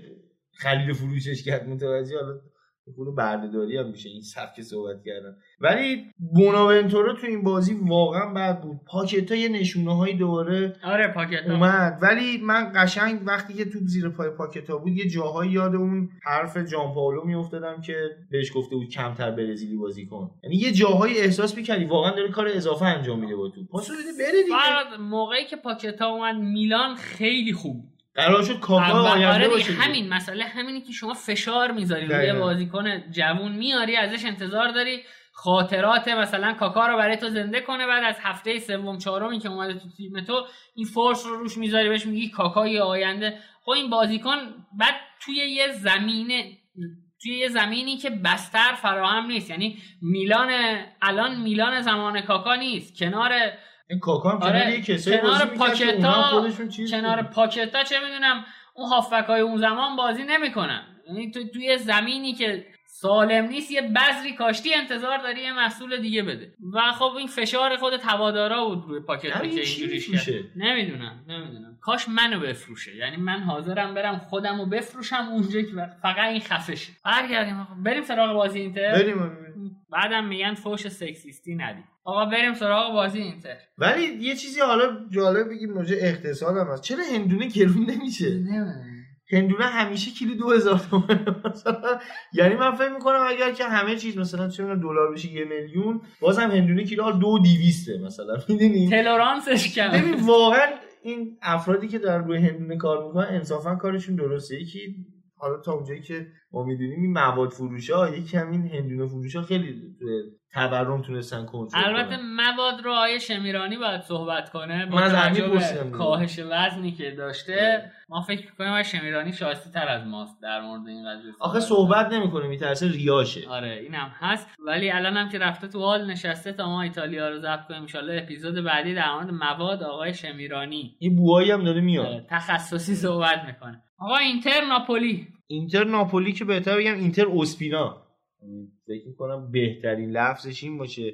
اولا که کاری نداریم، اینتر خیلی خوب بازی کرد، خیلی خوب بازی کرد، از اون چیزی که حداقل من انتظار داشتم خیلی بهتر بود. کار نداریم، یه گل شانسی هم حالا زدیم، ولی فکر می‌کنم 5 تا گل نزدیم. آره تقریبا تعداد زیادی فرصت 100% رو از دست دادیم و ما هم از دست ندادیم، گرفت اسپینا انصافا. حالا 2-3 تاش مثلا چه میدونم، یه دونه شوت سانچز اومد از کنار محوطه اومد زد، با یه فاصله کمی رفت، یه خورده اینا هم بود. ولی در کل اولا میگم لوتارو اصلا تمرکز نداشت، اصلا اون بازیکنی نبود که باید باشه. حالا با امیرم راجبش صحبت کردیم که مثلا لوتارو گرفته بودنش و اینا، حالا یه مقداری به خاطر اون یارگیری که روش انجام شده بود این قضیه وجود داشت، ولی اصلش به نظرم تمرکز نداشت. از نظر ذهنی توی نیوکمپ آقای دقیقاً یه وقتی هم که تعویضش کرد خودت گفتی آره. دیگه یه حالت به کفشم توهی برسر رفت. آره همینجوری روشم کرد اون برا خلاصه خوش گذشته، ولی واقعا بد بازی نکرد. ولی وقتی شما زورت اندازه زور بارسلونا باشه، زور اقتصادی و فنی، میتونی اینجوری تاثیر بذاری. و خب طبیعیه که لوتارو هم دلش بخواد توی بارسلونا بازی کنه دیگه. یعنی شما یه قیاس در سطح در کوچکترین سطح هم بکنی، می‌بینی بازیکنی که 21-22 سالشه دوست داره بره نیوکمپ، پروژه جذابیه براش، بره اونجا با این علاقه‌ای که بهش نشون دادن، یعنی بره اونجا نفر اول خط حمله بشه، حالا بعد از 1 سال بعد از 2 سال. و بارسلونا جذاب‌تر از اینتر دیگه قطعاً اینجوری. حالا احتمال قهرمانی هم تو بارسلونا براش شاید خیلی بیشتر باشه، ولی یه چیزی هم هست نوید به نظرم، بعد سرنوشت بازیکن‌های دیگه هم که حالا از جاهای دیگه رفتن تو بارسا هم نگاه بکنه دیگه. ببین شما نگاه کن، آنسو فاتی از لاماسیا اومده بالا، اون احترام بهش گذاشته میشه، اون کیفیت رو نشون میده. گریزمانی که بازیکن بزرگ بود و با اون قیمت گزاف رفت بارسا، اونجوری هوادارا دارن باش برخورد میکنن. اینم باید بهش توجه بکنه که اگر کوچکترین اشتباهی انجام بده توی بارسا واقعا فکر نمی‌کنم ببخشنش. آره این رفتار هست که مثلا با غریبه ها یه کمی سخت‌تر نرم میشن طرفدارای بارسلونا، ولی خب نمونه موفق هم نداریم. مثلا سوارز از لیورپول رفت، زمانی که توی لیورپول داشت قوقا میکرد ولی کرد رفت بارسلونا و اونجا هم الان هم یکی از تاثیرگذارترین مهره‌های بارسلونا.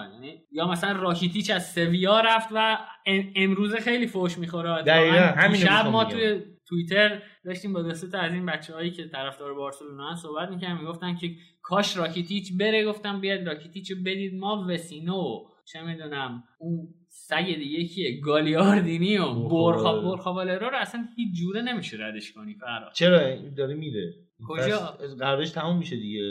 تموم میره نه حالا جالب مشتری نره براتون دیگه. چرا دیگه رفتنش سوده. این میگن کلاغ که از باغ گردو قر بکنه سالی 200-300 تا گردو به نفع باغونه. این الان کلاغ ما باغ گردویی و کنتم باغونه یعنی چه حالتی وجود. آره من واقعا آخه ببین این اصلا قیافه‌شو می‌بینی اعصابت خورد میشه، یعنی یه حماقت خاصی. مادر برخا والرو اگه طرفدار اینتر باشه دوست داره داغ بچه‌شو ببینه سریع بیشتر از اون وسینو در حال حاضر. حالا وسینو من نمی‌دونم، وسینو خوششانس یه گلای زده برای اینتر که مثلا تو همه آره تو همه خاطرات خوب این سال‌های اخیر این وسینو هست. واقعا احمقه، خدا رو شکر می‌کنم که بالاخره این اومد کنتت وسینو رو دیگه بازیش نمیده، مگر اینکه دیگه مجبور باشه. واقعا چهرهش خون دیدی خودش تو توجه کردی جوری انگار مثلا پای تلویزیون گذاشتش تو زمین فوتبال و بعد یهو اینجا کجاست چیکار میکنم الان اینجا مثلا چی شده مثلا اینجوریه. ببین سراغ بازی ناپولی چجوری بود نوید به نظرت؟ من نظرم واقعا احتمالاً خیلی فرق میکنه. به نظر من ناپولی تیم خوبی بود. من به نظرم تنها چیزی که داشت ناپولی یه مقداری منظم بود، همین. کیفیت آنچنانی نداشت. برای نگاه کن اگه بخوایم رو نتیجه بحث کنیم، رو نتیجه و برنامه‌ای که گتوزو داشت، گتوزو تونست به هدفش برسه با بازی هوشمندانش. یعنی برنامه‌اش این بود که اینتر رو ببنده با نهایت کم کردن مصرف انرژی، کم کردن دویدن و اینکه به فینال راه پیدا کنه. ببین یه چیز خوبی که موفق شد، یه چیز خوبی که حالا انجام دادن، مهار لوتارو هم بود دیگه. درسته لوتارو خودش خیلی آدم با انگیزه‌ای نبود تو این بازی، ولی لوتارو رو مهار کرده بودن. یه آنالیزی روی خط حمله صورت گرفته بود که آقا اگه لوتارو رو مهار بکنی، اون دوندگی و خلاقیت توی خط حمله ابی میره. ولی اریکسن اومد بارشو به دوش کشید و حتی شاید بهتر از خودش، از عقب اضافه میشد، میومد ضربه میزد. واقعا اگه درخشش اسپینا نبود قضیه فرق میکرد. آره قضیه فرق میکرد. حالا در مورد اریکسن هم که گفتی، حقیقتا من انتظار نداشتم اریکسن این حجم از دوندگی رو داشته باشه. یعنی هیت مپ اریکسن رو که نگاه میکردی کل عرض زمین رو پوشش میداد و از دایره وسط زمین به صورت طولی تا پشت قوس پررنگ. یعنی اریکسن اون فضاهایی که باید حرکت میکرد و به قولی با اضافه شدن به بازیکنها اوورلود ایجاد میکرد رو به صورت کامل تونسته بود پیاده کنه. نمونه شوتی که زد اسپینا گرفت که اضافه شد به اون فضای خالی که وجود داشت باکس. آره توی باکس. و حالا خوبه اینجا اینم بگم که به همچی بازیکن‌های اصطلاحی است به کار میبرن که نمونه کامل و بارزش مولره توی بایر مونیخ، بهش میگن نیدل، سوزن سرنگ. وظیفش اینه که جای خالی رو پیدا کنه و بهش وارد بشه و از اونجا بتونه تیمش رو تقویت کنه. من فقط خدا شکر میکنم که ادبیات فارسی قرار نیست تو این چیزا وارد بشه، مثلا اسما رو ما بزنیم. آره مثلا نیدل خوبه دیگه. وظیفه‌ش هم با انگلیسی توصیف کردن. حالا چیزی که من ازش فهمیدم ترجمه روانش این بود، میشد جور دیگه هم گفت ولی صفا نداشت. خلاصه اینکه اریکسن اون نقشه رو توی اینتر تونسته ایجاد کنه. یعنی شما اگه نگاه کنی توی بازی به اشلیانگ و لوتارو سمت چپ خیلی خوب اضافه میشد و به کاندروا و لوکاکو توی سمت راست. یعنی حرکت ها، صحنه هایی رو میبینی از کارهای ترکیبی که اریکسن توی هر دو سمت اضافه شده و از طرفی مثل اون صحنه‌ای که شوت زد خودت هم گفتی، اضافه شدنش به باکس، هر کاری که اریکسن باید انجام میداده رو انجام داده. ضمن اینکه بزرگترین افتخار ما توی 10 سال اخیر رو هم رقم زد، از روی نقطه کرنر گل لایی زدیم. این دیگه اوج دستاوردهای ما بود. حالا یه صحبتی هست، به نظر چرا کاندروا نمیمیره؟ آقا بد بازی نکرد. حالا من حین بازی فوش دادم. ببین آخه من تنها جایی که به کاندروا نقد دارم تو بازی سر گلیه که خوردیم. دقیقاً همون بحثی. ببین یه لحظه است حرکت مطمئن‌تر که پاس تو عرض بود رو میکرد، بازی 2-0 میشد، در صورتی که بازی 1-1 شد. هم 15 ثانیه بعدش. من فکر میکنم این گلی که شما خوردین دقیقاً برنامه‌ریزی شده بود. یعنی گتوزو همچین برنامه‌ای داشت که از همین نقطه همین شکلی به شما گل بزنه. چرا؟ گلی که فیورنتینا ما خوردیم یادته 40 مترش که نیار اومد. دقیقاً همین رو می‌خوام ببینید. اگه یاد بشه اشکرینیار کلا عادت داره بیاد جلو. همیشه عادتش اینه که اینجا دیفرای بوده تو این بازی. دیفرای هم... حرکت و دیفرای علتش من میگم، ولی خب خالی کرده بود. درسته. با توجه به اینکه کاندروان بازیکن سرعتی نیست، ببین معمولا وقتی بازیکنایی که مناسب همچین پستین تو 352 بازیکنایی که سرعتشون خیلی زیاده و دوندگیشون، یعنی استامیناشون هم خیلی بالاست، ولی کاندروا همچین خصوصیتی نداره تقریبا. و این سرعت اینسینی به علاوه کندی کاندروا و نبودن یکی از دفاعهای مرکزی شما که من اسم می‌کنم اشکینیا زیاد میاد جلو کلا. خب اون وظیفه یکی داری، اون وقتی میاد جلو باعث میشه که یه فشار دیگه مدافع کناریش تحمل بکنه، یعنی بارش رو به دوش بکشه. دقیقاً از همون جا استفاده کردن و همون گلم دقیقاً. ببین دقیقاً اشکال چی بود؟ اگه نگاه بکنی چند دقیقه قبلش دیفرای یه کارت زرد بسیار احمقانه گرفت. یعنی اصلا نیازی هم نبود اون خطا رو انجام بده، اون کارتو بگیر. اون کارت زردی که گرفت چند دقیقه بعدش این صحنه وجود اومد و دیفرای مشایعت کرد این سینیه رو. قشنگ معلومه خیلی داره سعی میکنه که خطا نکنه. همونجا یه خطا میکرد روش، شاید اون کارت زرد اونجا میگرفت و این اتفاق نمیافتاد. این حرکت، این آمادگی ذهنیه که بازیکن‌ها دارن دیگه. این دیگه بستگی به کیفیت خود بازیکن، مربی نمیتونه بهش بگه که آقا مثلا اینجا کارت بگی اونجا نگیر. و خب در کل البته فراد قبل اینکه صحبت کنیم بگو میون کلام خرباز فروش شکر. بله آره اگر که راست میگی واقعا وسط حرفش هم پرید. خربوزه است هندونه همه چی داره نه؟ با کامیون اومده. آخه همه میوه رو یه باغ برداشته و برده گفت. همه میوه رو اسم برد. یعنی هر کدوم 1 کیلو هم داشته باشه یه خاور میخواد.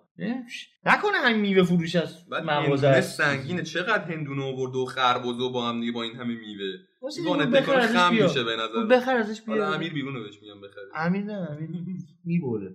آلبالو رسمی.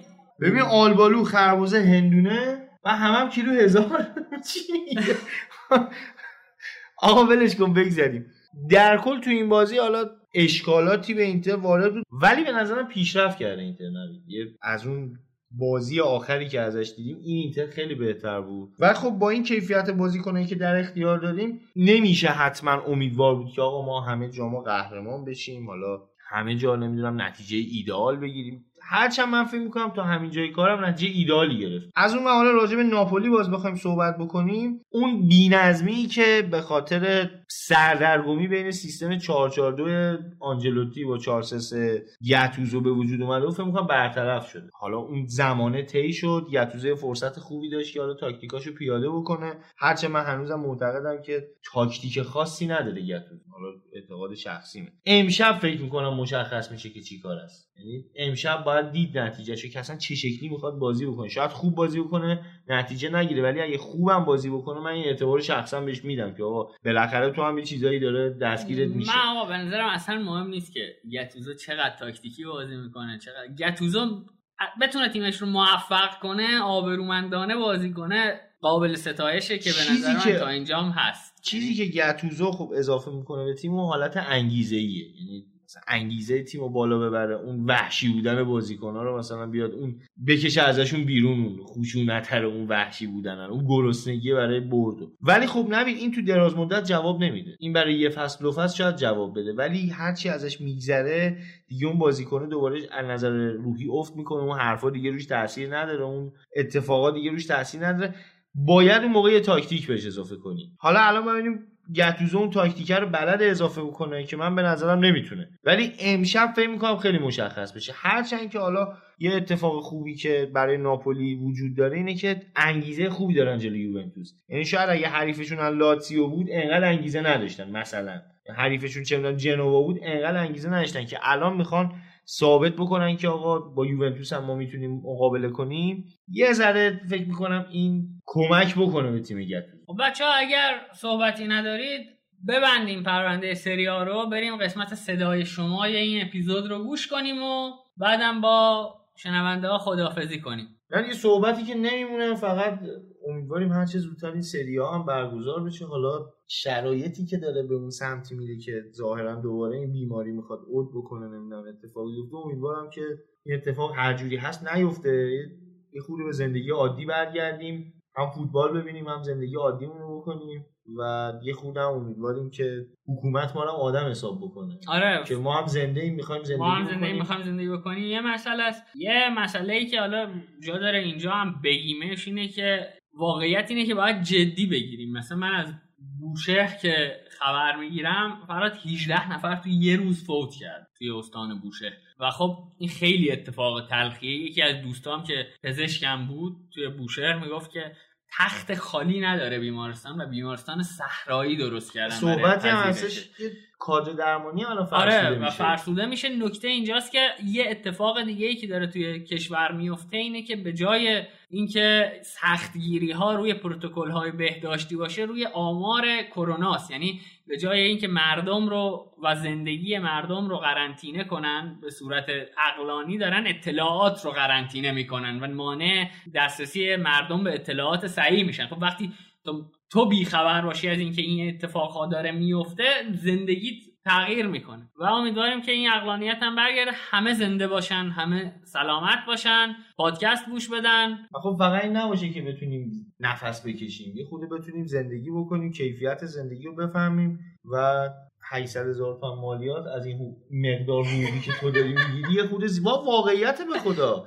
این 800,000 تومان چی میشه؟ تو کیفیت زندگی کدوممون این تاثیر داره؟ بعد از کی دارن میگیرن؟ برای من خیلی تاثیر داره 800,000 تومان. الان مثلا ببین حالا اومدن تو محل کار ما خنده داره دیگه. اومدم تو محل کارم دیدم یکی اومده عروض شیشه ها داره عکس میگیره. من اول یه خانومی هم بود، دختر فکر می‌کنم 17 18 ساله، جوونم بود. منم گفتم که اینا چی شما عکس میگیره؟ گفتم فکر کردم مثلا میخواد اطلاعات جمع کنه که کجا کی چی میفروشه. گفتم چیه اینا؟ گفتش که آره ما برای شهرداری کار می‌کنیم، از این شیشه نوشته ها می‌خوایم عکس برداری کنیم که مالیات براش تعیین بکنیم. شیشه نوشته یعنی چی؟ مثلا اینکه شماره تلفنش رو شیشه مغازش نوشته.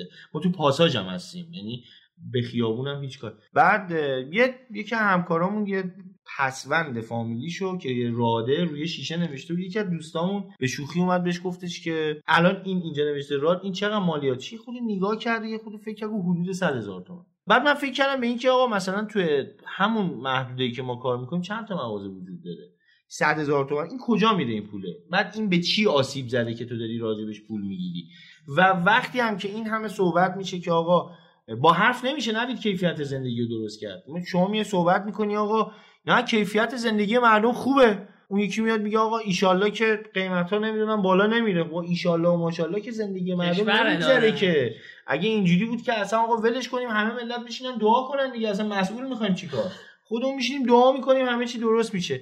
بحث اینه که ببین امروز روز واقعا دارم میگم، من دیدم برای اینکه چه میدونم یه دونه حالا کار خودم مثلا یه دونه لامپ یه نفر بیاد بخره، نیم ساعت در مغازه میشینه فکر میکنه که آقا مثلا این یه دونه لامپ الان اگر من بخرم از کجای زندگیم باید بزنم که بتونم مثلا شبا چراغ توالت رو روشن کنم، توی روشنایی برم دستشویی مثلا. توجه یه خودت واقعا طعنه‌آمیز این حرفو، یه خودت عجیبه که آقا ما توی یه مملکتی داریم زندگی میکنیم که سرمایه های حالا معدنی داره، سرمایه نفت داره، گاز داره، خیلی چیزا داریم. حداقلش اینه که ما نمیگیم آقا ما میخوایم مثلا هر روز بریم تو پرقو بخوابیم و اینا، ولی حداقلش اینه که آقا یه خونه 40 متری نباید بشه 1,000,000,000 تومان و از اون مقدار حقوقی که تو داری میگیری مثلا از 2-3 میلیون تومان نباید 800,000 تومانش کم بشه. حالا هر مبلغی اصلا 5 میلیون تومان از اون مبلغ نباید 800,000 تومان تو مالیات بدی. شما مدیون منید، کشور داره با خزینه‌اش من میدم،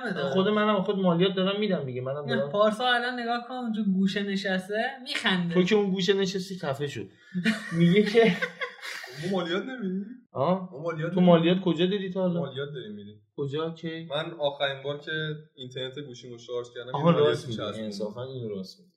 یعنی راست میگه. حتی روی شارژ ایرانسل هم مالیات بدی. ولش میگی صحبتی نکن. فکر کنم که رو شارژ ایرانسل هم مالیات خیلی زشته. کافی باشه برای پادکست مالیات نداره. نگیرن از اون فردا. میگه آقا شما زیاد زدید. حاجی ما پولم داریم خرجش میکنیم. نه میگن آخه چند وقت دیگه میام میگه آقا شما حرف مفت زیاد زدین مثلا بعد اینقدر مالیات مالیات بر مثلا حرف مفت، مالیات بر دری بدیم. بگذاریم آقا بریم گوش بدیم حرفای دوستمون و بعدش هم امیر برامون یه آهنگ فولک متال میذاره. خیلی هم به شخصیتش میاد. خیلی هم به شخصیتش نزدیکه. خیلی مخلصیم.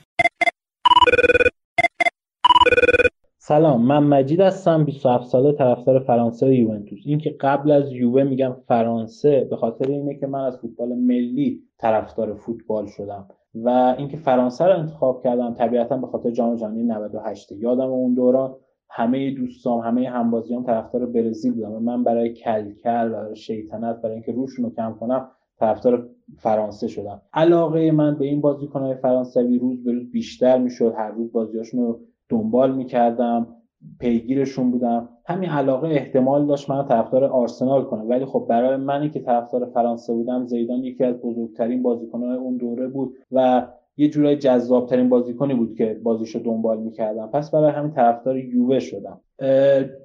وقتی که زیدان از یووه جدا شد و به رئال رفت، من احتمال خیلی زیادی بود که به خاطر بازیکن مورد علاقه‌ام از یووه طرفدار رئال بشم و بازی رئال رو دنبال کنم. ولی یه چیزی که مانع شد اون بازیکنی که جانشین زیدان شد، یه بازیکن با موهای بلند، درخشان و بلوند که اون وسط زمین با همه توانش بازی میکرد، شوتزن بود، پا به توپ بود، دریبل میزد، خشن بود، هر از چنگای واقعا جذاب بازی میکرد. منظورم ندوده و این باعث شد من طرفدار یووه بمونم. این طرفداری از یووه، البته اینم باید بگم که واقعا اون دوران یووه یکی از بهترین تیمای چه تو لیگ چه تو چمپیونز لیگ، واقعا تیم خوبی بود، مقتدر بود، به عنوان مدعی محسوب میشد همیشه. این علاقه باعث شد من همیشه یووه رو دوست داشتم تا سال 2005-2006 که به خاطر کالچوپولی یووه رفت سری بی. اونجا واقعا دلم شکست، واقعا به خاطر یووه گریه کردم، ولی چیزی که امیدم ما زنده نگه می‌داشت اون 6 بازیکنی بودن که با یووه موندن. منظورم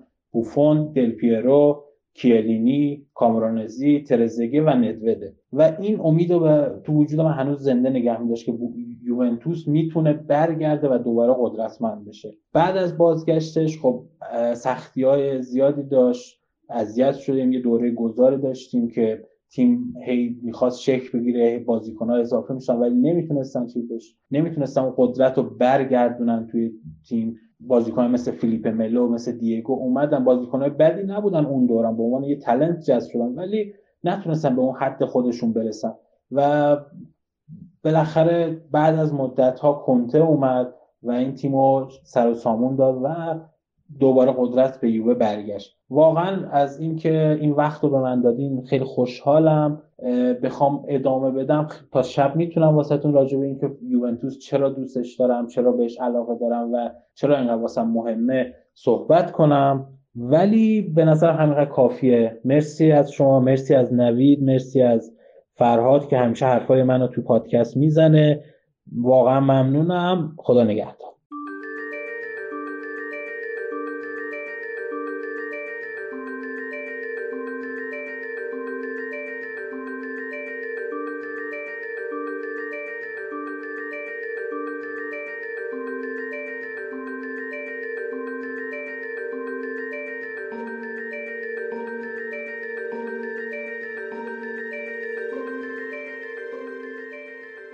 اپیزود 25 ما رو شنیدید که چهارشنبه ضبط شده بود و خب دلیل این که شاید مثلا در مورد یوونتوس که صحبت کردیم حرفا قدیمی به نظر می اومد و اینکه هنوز نتیجه فینال جام حذفی مشخص نشده.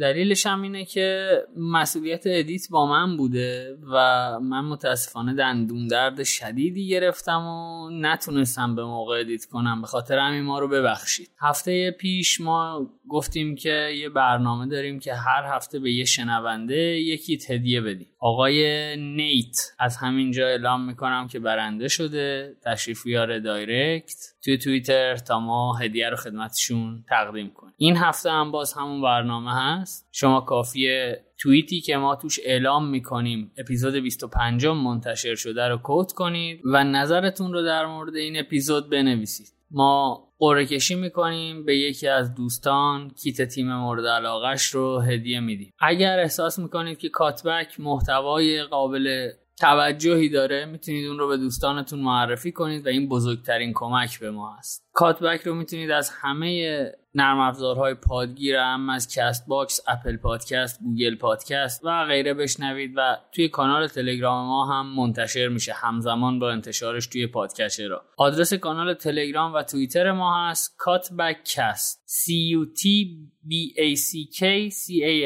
و توی اینستاگرام هم یه صفحه داریم با آدرس سسوتمگ عدد 3SOOTMAG که توی اونم هر روز حداقل یه یادداشت از یه نویسنده مطرح انگلیسی زبان که توی یه نشریه معتبر چاپ شده رو ترجمه میکنیم و خدمتتون ارائه میدیم. اونجا رو هم دنبال کنید، چیزی از دست نمیدید. مثل همیشه مواظب خودتون باشید و بیرحمانه ما رو نقد کنید. مخلصیم.